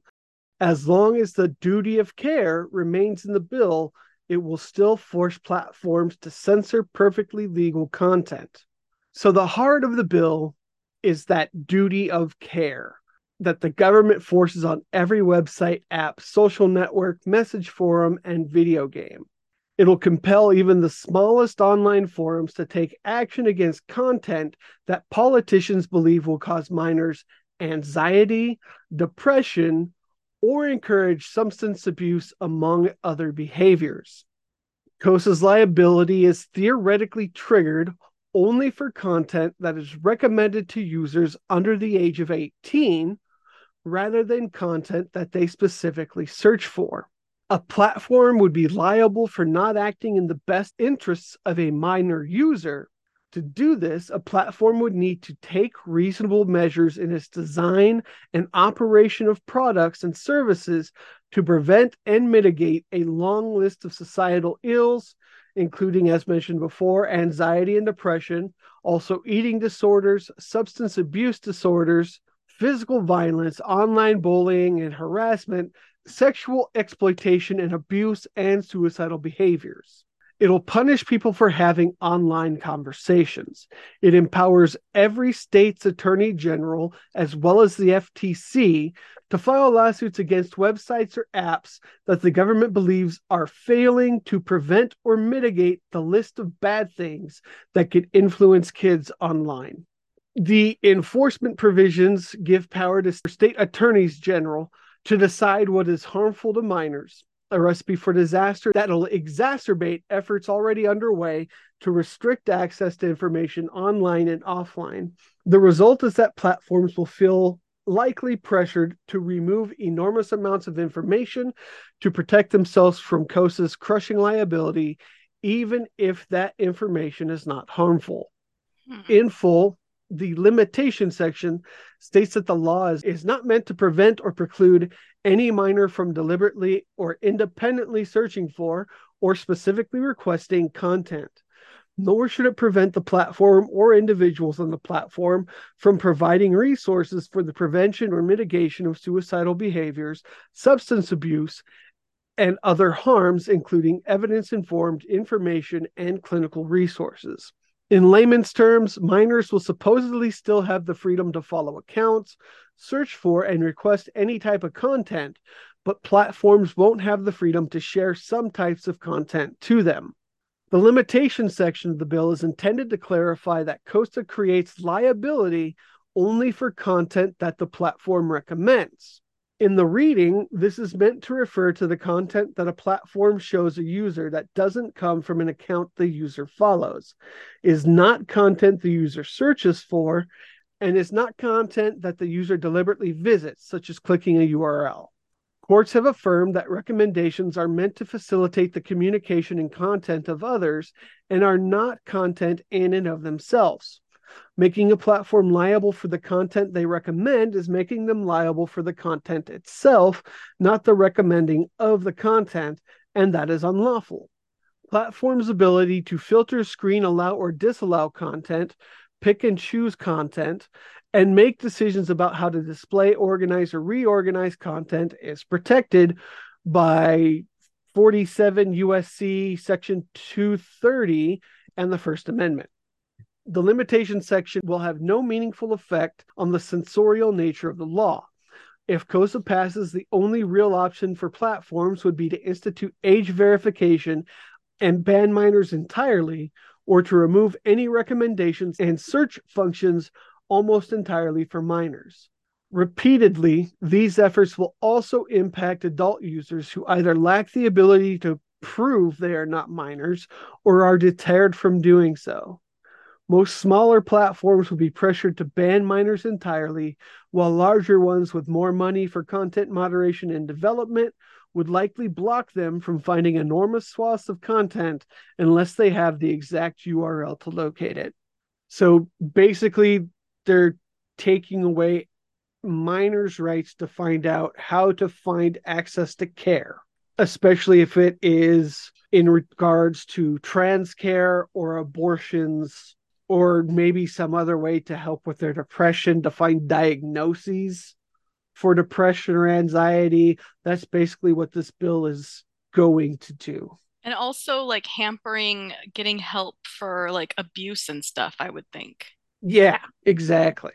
Because that would make them depressed or anxious or otherwise not happy. Hmm. And of course, this bill is basically mostly being sponsored by Republicans.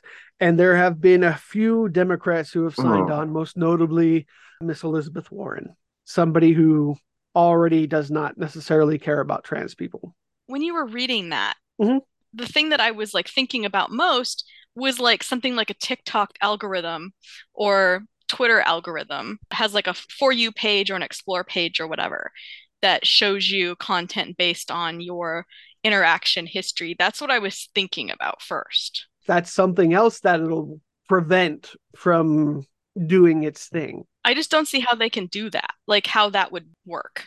That's where the EFF comes into play Uh-huh. because they don't see that as working just for that exact reason. Right. because that's how these algorithms are designed. And so you would have to initially, something that Twitter would do, of course, would be to take away the search function entirely, hmm redo the algorithm to somehow try to not quote unquote push that in front of kids.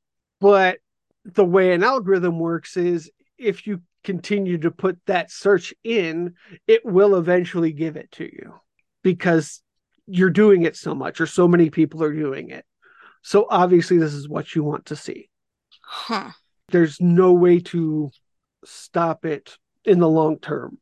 I get what they're trying to do, which is Yeah, like I kind of understand the Yeah. intent. yeah, yeah, which is to make the internet safe and to try to stop to hinder online bullying, looking up about in quote unquote cutting or whatever. I, I get that, but teenagers being teenagers, when fucking we had the internet at first, fucking faces of death, fucking the gross ass fucking websites that you could find all over the place that showed you like really fucking thick shit. Yeah, something Ogrish. awful. Yeah, yeah. That's teenagers, man. That's kids. I, and I'm not going to say that bullying is good because it fucking isn't. I fucking hate bullies and I fucking hate being bullied. So I would like for that not to happen. Absolutely. But like, how do you stop kids from masturbating? You know, hmm you can't. I'm sorry. Yeah. It's like to oversimplify, it's like when has reducing someone's access to information ever benefited them? Yes. But it's the same thing that it's like book banning and like drag queen story hour. Like none of the like those things aren't bad. Exactly. but that's the stuff that gets cut and that's what suffers and you know god forbid a queer kid or some young person who is pregnant or maybe worried about other aspects of their health or are being abused you know god forbid they reach out and try and do something this always just all, all of this always just results in more people more young people committing suicide Yeah, I mean, imagine trying to look up the story of Matthew Shepard, and because you don't know the exact URL you want to go to, you can't find anything right to find out about their story, about what happened. Yeah. It's more legislation to control what kids are doing that's being written and voted on by what what's the average age of Congress? like 65? 90 jesus christ I'll meet the middle, about like 70. dust yeah Yeah. I think when Feinstein died, the average age went down like 40 years. oh, Yeah. man. 65 years in the Senate. They're trying to regulate what kids do on the internet, like the same kids that have to come over there and explain to them how to right use or open like Yeah. a pdf or something yeah. yeah. what's this Mhm. zipped file what does this mean i don't know Why do I keep getting porn ads? yeah these pop-ups you know but it's so yeah, I mean, like the intent comes from a good spot, but the application is horrific. And you know, if you believe in this thing, you know, definitely get a hold of said representatives and They've been working on it for two years. It's not passed in two years, and it's still trash. It's interesting that it's always like the party that says that they want smaller government and like less government reach. And they're the ones that are passing these sweeping legislations hmm denying access to everything. But you know, smaller government. You want to find care and, and help of some kind? That's going to make you de- even more depressed and anxious. We can't do that. Right. Yeah. Well, they want to deregulate capital, but regulate the shit out of people. Exactly. Yeah. Exactly. So, yeah, there's that. Yay, Kosa. Well, the good news is, as of this recording, at least the House, Congress is frozen. They can't do shit. Yeah, because they can't figure out who they want to lead them. So that's good because everybody is really bad. Oh yeah, Trump volunteered to step in to keep the peace. Yes, that makes it so much better. Thank you. yeah. He's so good at compromise. is. Middle name. That just screams fucking World War II to me and how fucking Hitler came to be. Good. All good. Definitely good. Let's go with it. It's good. Yep. Cool and good. Mhm. So next up, we've got Ted one Mhm. more time Yes. with the sustainable swap. Yes, sustainable swap, and I'll try and make this. Well, it will be quick. So, my my suggestion this month is to try toothpaste tabs. Instead of using plastic toothpaste tubes, you can chew on these little Altoid-sized tablets that make a cleansing foam in your mouth. Even just substituting the tabs for toothpaste once a day, or in addition to your toothpaste, like use less toothpaste to stretch your existing tube, it'll help reduce plastic use. I've used a couple of these. Your mileage will vary though. If they're not good enough just on their own, they can be used two at a time or just like I said with your toothpaste to help stretch out the longevity of your tube. I've used ones by Hello where you can get 60 tabs for $7.99 and they come in like a little aluminum case. There are ones made by Super Bee, which are vegan despite the name, which come in a cardboard container and you get 100 of those for $14.39. It's something worth a try. Again, I know these prices are not accessible to everyone. If you're in a position, I think it's worth giving a whirl. And try and get these actually in a store first before ordering from Amazon because Amazon loves to give you all that extra plastic in its packaging. So, if that's something that you're worried about as well. Yeah. So it kind of sounds like the what are they? The little the, the ice creams that are all pellets. Dippin' Dot. Dippin' Dots. Yeah, that's what it sounds like. It sounds like Dippin' Dot toothpaste. It's not. Okay. Yeah. I'm just kidding. No. I- I'm just like you're I mean you're right, but okay. it is it is more like like I said, just like Altoids. Chew them up, your spit makes them into a foam. And it's not a super bubbly foam, so don't like you don't need all of that foam to clean your teeth. A lot of people are convinced you do. Yeah, it's it's the brush that does the work. Exactly. Man, now I want some Dippin' Dots, dude. Give me that freeze dried stuff. the ice cream of astronauts. Yeah. I want it. Uh, go to the store. Movie theater. Yeah, there you go. Movie. I've never seen that at a theater ever. There was a Dippin' Dots vending machine at our theater when I was a kid. Yeah, wasn't that like Harkins or something? Yeah, it was one. Of Yeah, you have selected Harkins.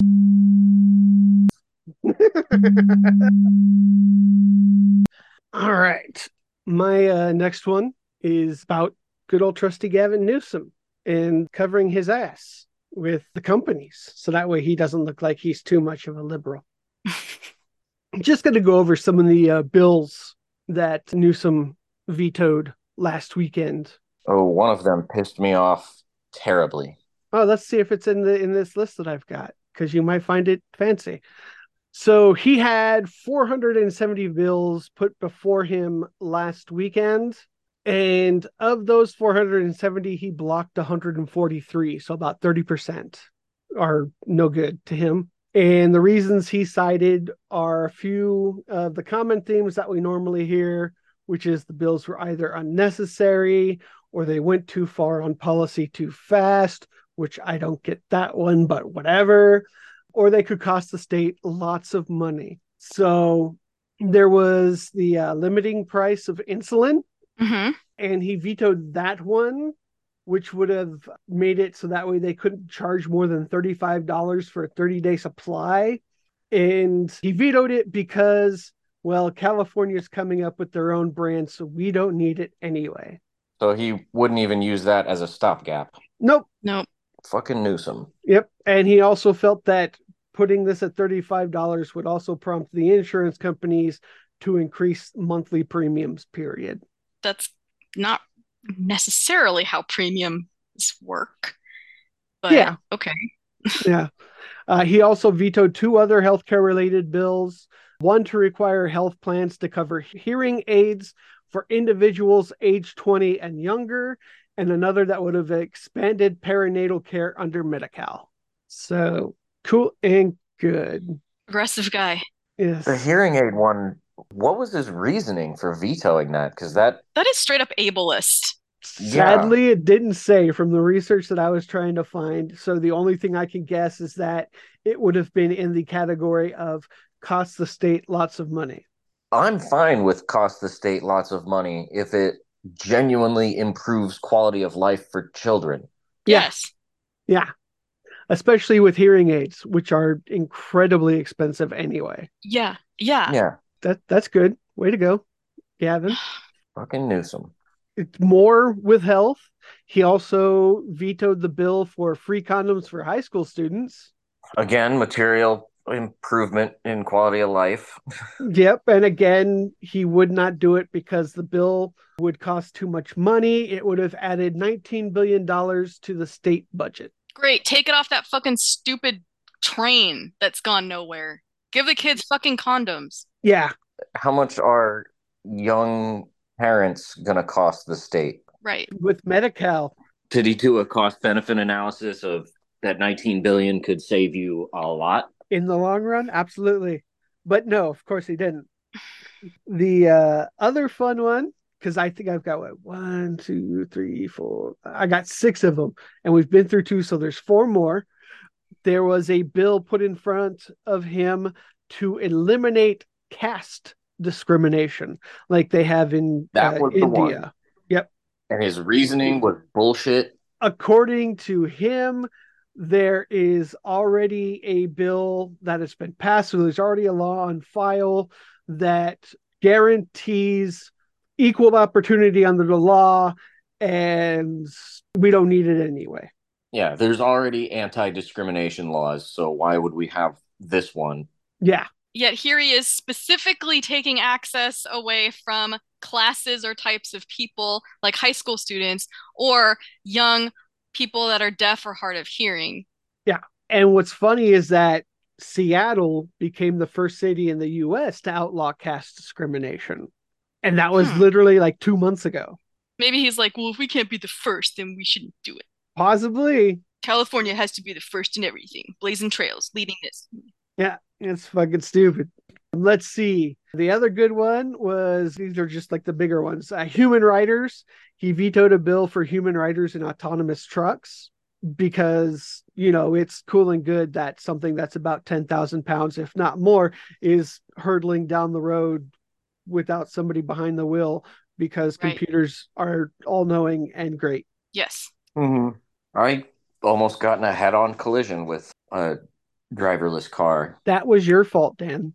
Yeah, it was my fault that the that the Waymo car was driving down the road left of center, straight at me. I've seen the Waymo traffic jams that they make themselves, but I've never seen one. I don't think we have any around here. he struck it down just for the reason that I mentioned. You can be like, what's the big deal?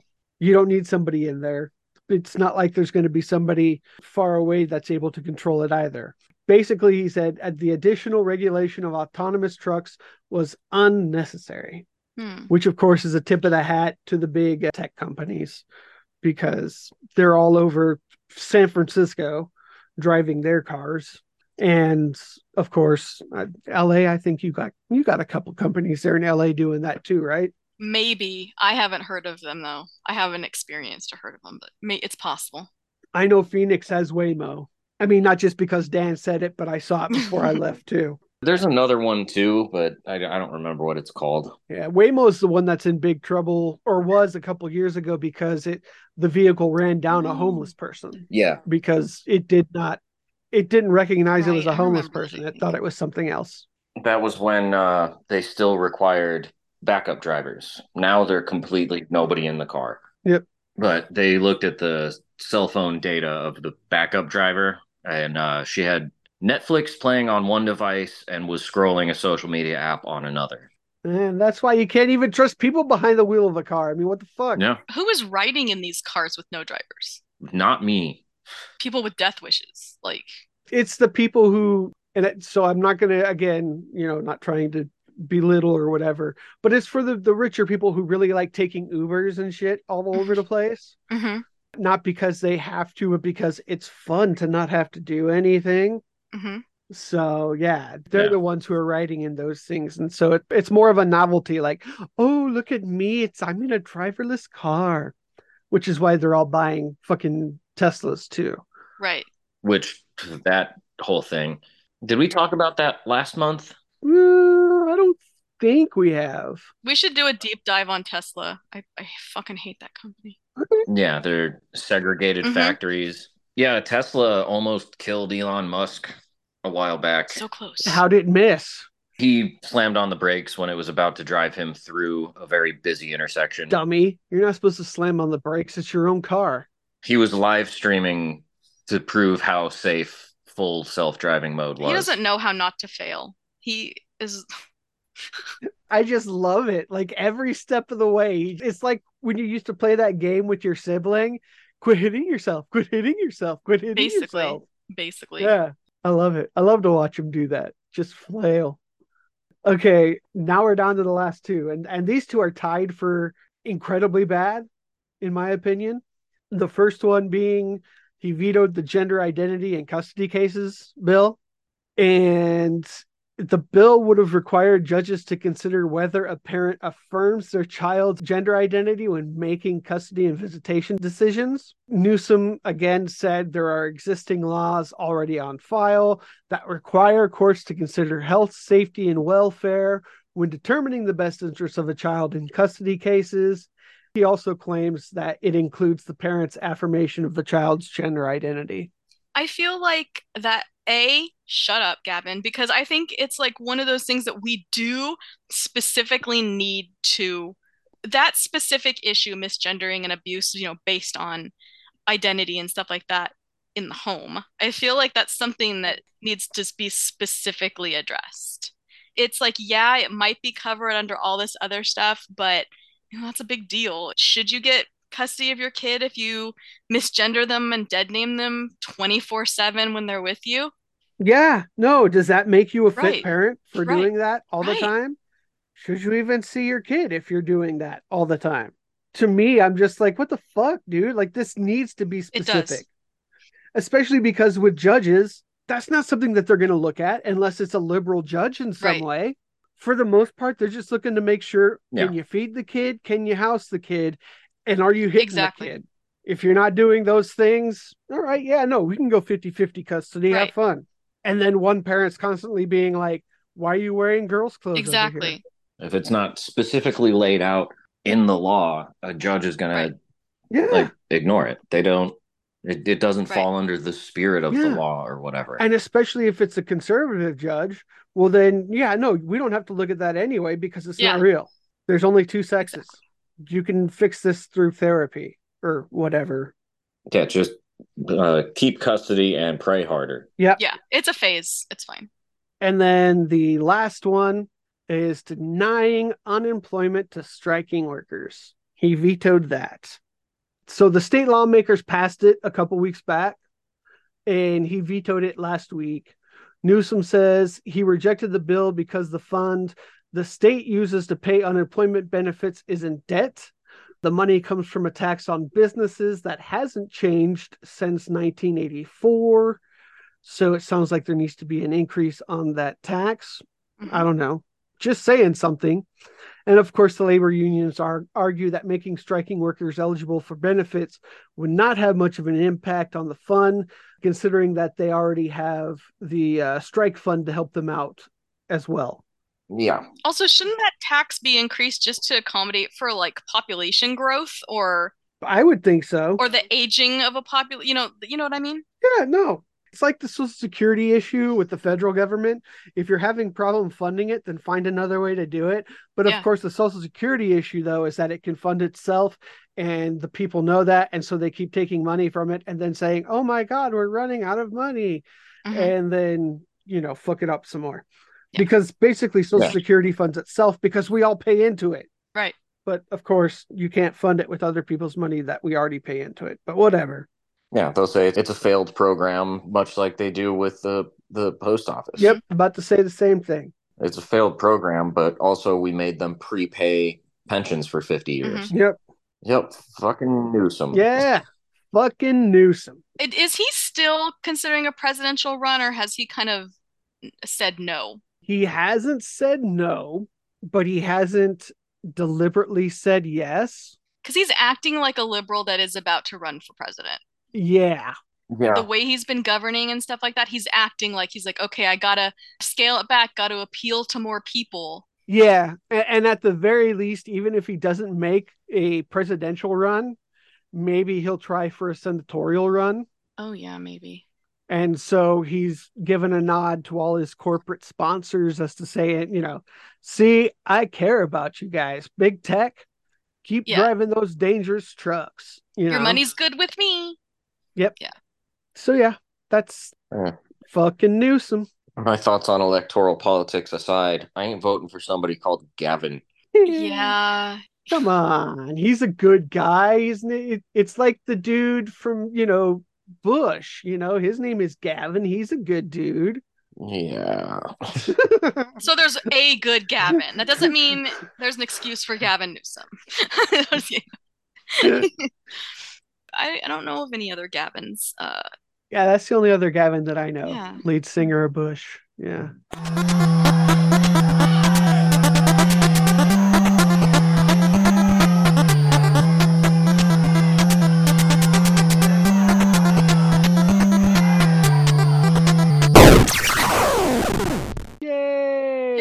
Yay! Yay! Corner! Yay! Dan, you got anything for the strike corner and or Ted? uh, not off the top of my head.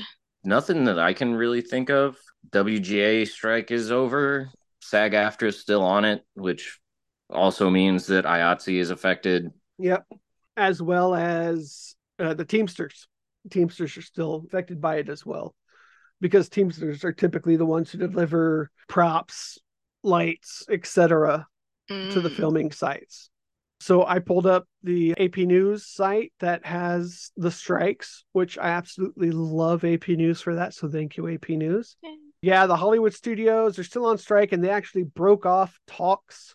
Or I'm sorry, the studios aren't on strikes. The actors are on strike. There we go. But I guess technically the studios are as well. But whatever. The actors called off the talks because the studios are bullying them into trying to take a contract. And so they were like, fuck off and die. And said, we're still out. Someone who's not a member of SAG AFTRA, but is an IATSE member that I follow online, basically said that the uh, studios came back with terms that they have now are worse than their initial terms. Oh, that'll make people want to do it. That's for sure. Yeah. Yeah, Yeah. good Yeah. compromise there. Mm-hmm. And I mean, they're not they're not being unreasonable with their their ask like two percent of streaming, which is that's not much. No, considering the freaking return that comes from Netflix and Hulu and all those other shit things. Damn, guys, just fucking do it. It's easy. Yeah, and the way they define what is a single stream of your show or movie, it's I mean, a lot of this really has to do with the fact that Netflix, Hulu don't. Okay, so you know how, like, YouTube, if you watch, like, I think it's like a minute and a half of something, they count it as watched.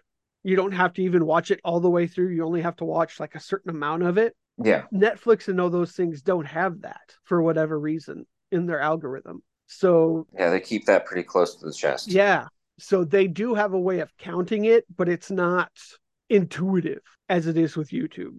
So you don't know if a whole viewing is a watch or if getting halfway through the viewing is a watch or you know whatever the fuck, you know.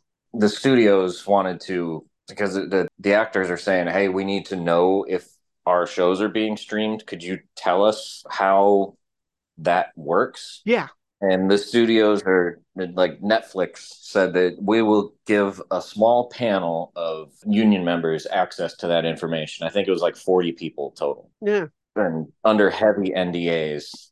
And they would be the only people who actually understand how actors are being paid. And then can't tell anybody how actors are actually getting paid. Yeah. And the actors don't won't be able to know. Yeah. It's ridiculous the shit that they're trying to fucking pass off as industry insider secrets. Because you know how many times a movie's been watched if it's in a movie theater. You know how many people Yeah. come in and watch it. If it's on DVD, you can see how many people buy the DVD.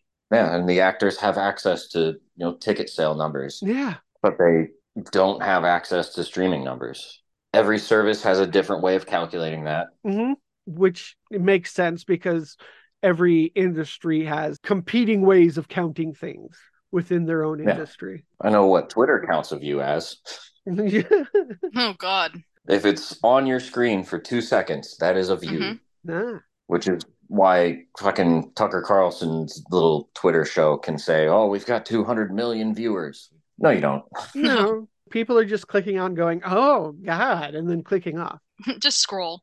Yeah. Yeah, even just scrolling the timeline, if that comes up as suggested and it takes you more than two seconds to scroll away, you are officially a Tucker Carlson viewer. Ugh. Thank God they don't give check marks for that, huh? Yeah. Just be a brown check. That would piss them off though. Oh. A hot brown check. Let's see, what else do we have? Walgreens. I think that's about it. No, there's there's a few more things actually on this site that are really cool. So Walgreens pharmacists, they walked out over working conditions and being understaffed. So they were like, fuck you, we're getting the fuck out of here because we can't do it anymore. And I think between them and I think Rite Aid did it as well. And Rite Aid came back real quick and was like, hey, no, here you go. You guys get a raise and we're going to work on this. And please, please go back to work.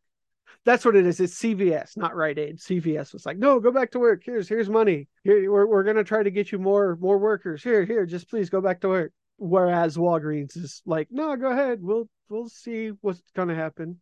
The auto workers strike is expanding to the battery plant that's making the GM batteries. Now they're doing that and trying to unionize the electric vehicle battery plants. Mack truck mechanics and builders are also on strike now because Mack decided that the best deal was the one that they gave them five years ago.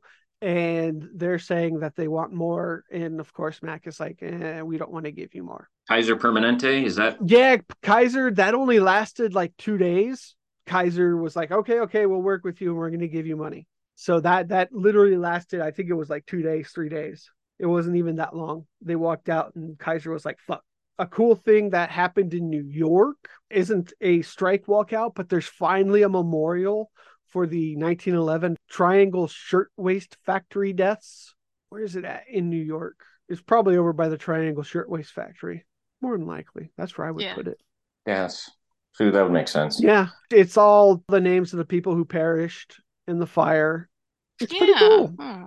So there was going to be a huge strike in Nigeria by the government employees because they aren't getting paid enough. And so the leader of Nigeria was like, "Oh no, don't do that. Here, I'll, I'll pay you more. We don't need a government shutdown. Here, here, here, have money." Apparently, I I don't mean this rude. I didn't know, but Nigeria is Africa's largest economy. Really? Hmm. Good things are happening. People are realizing strikes work and are using them Yeah.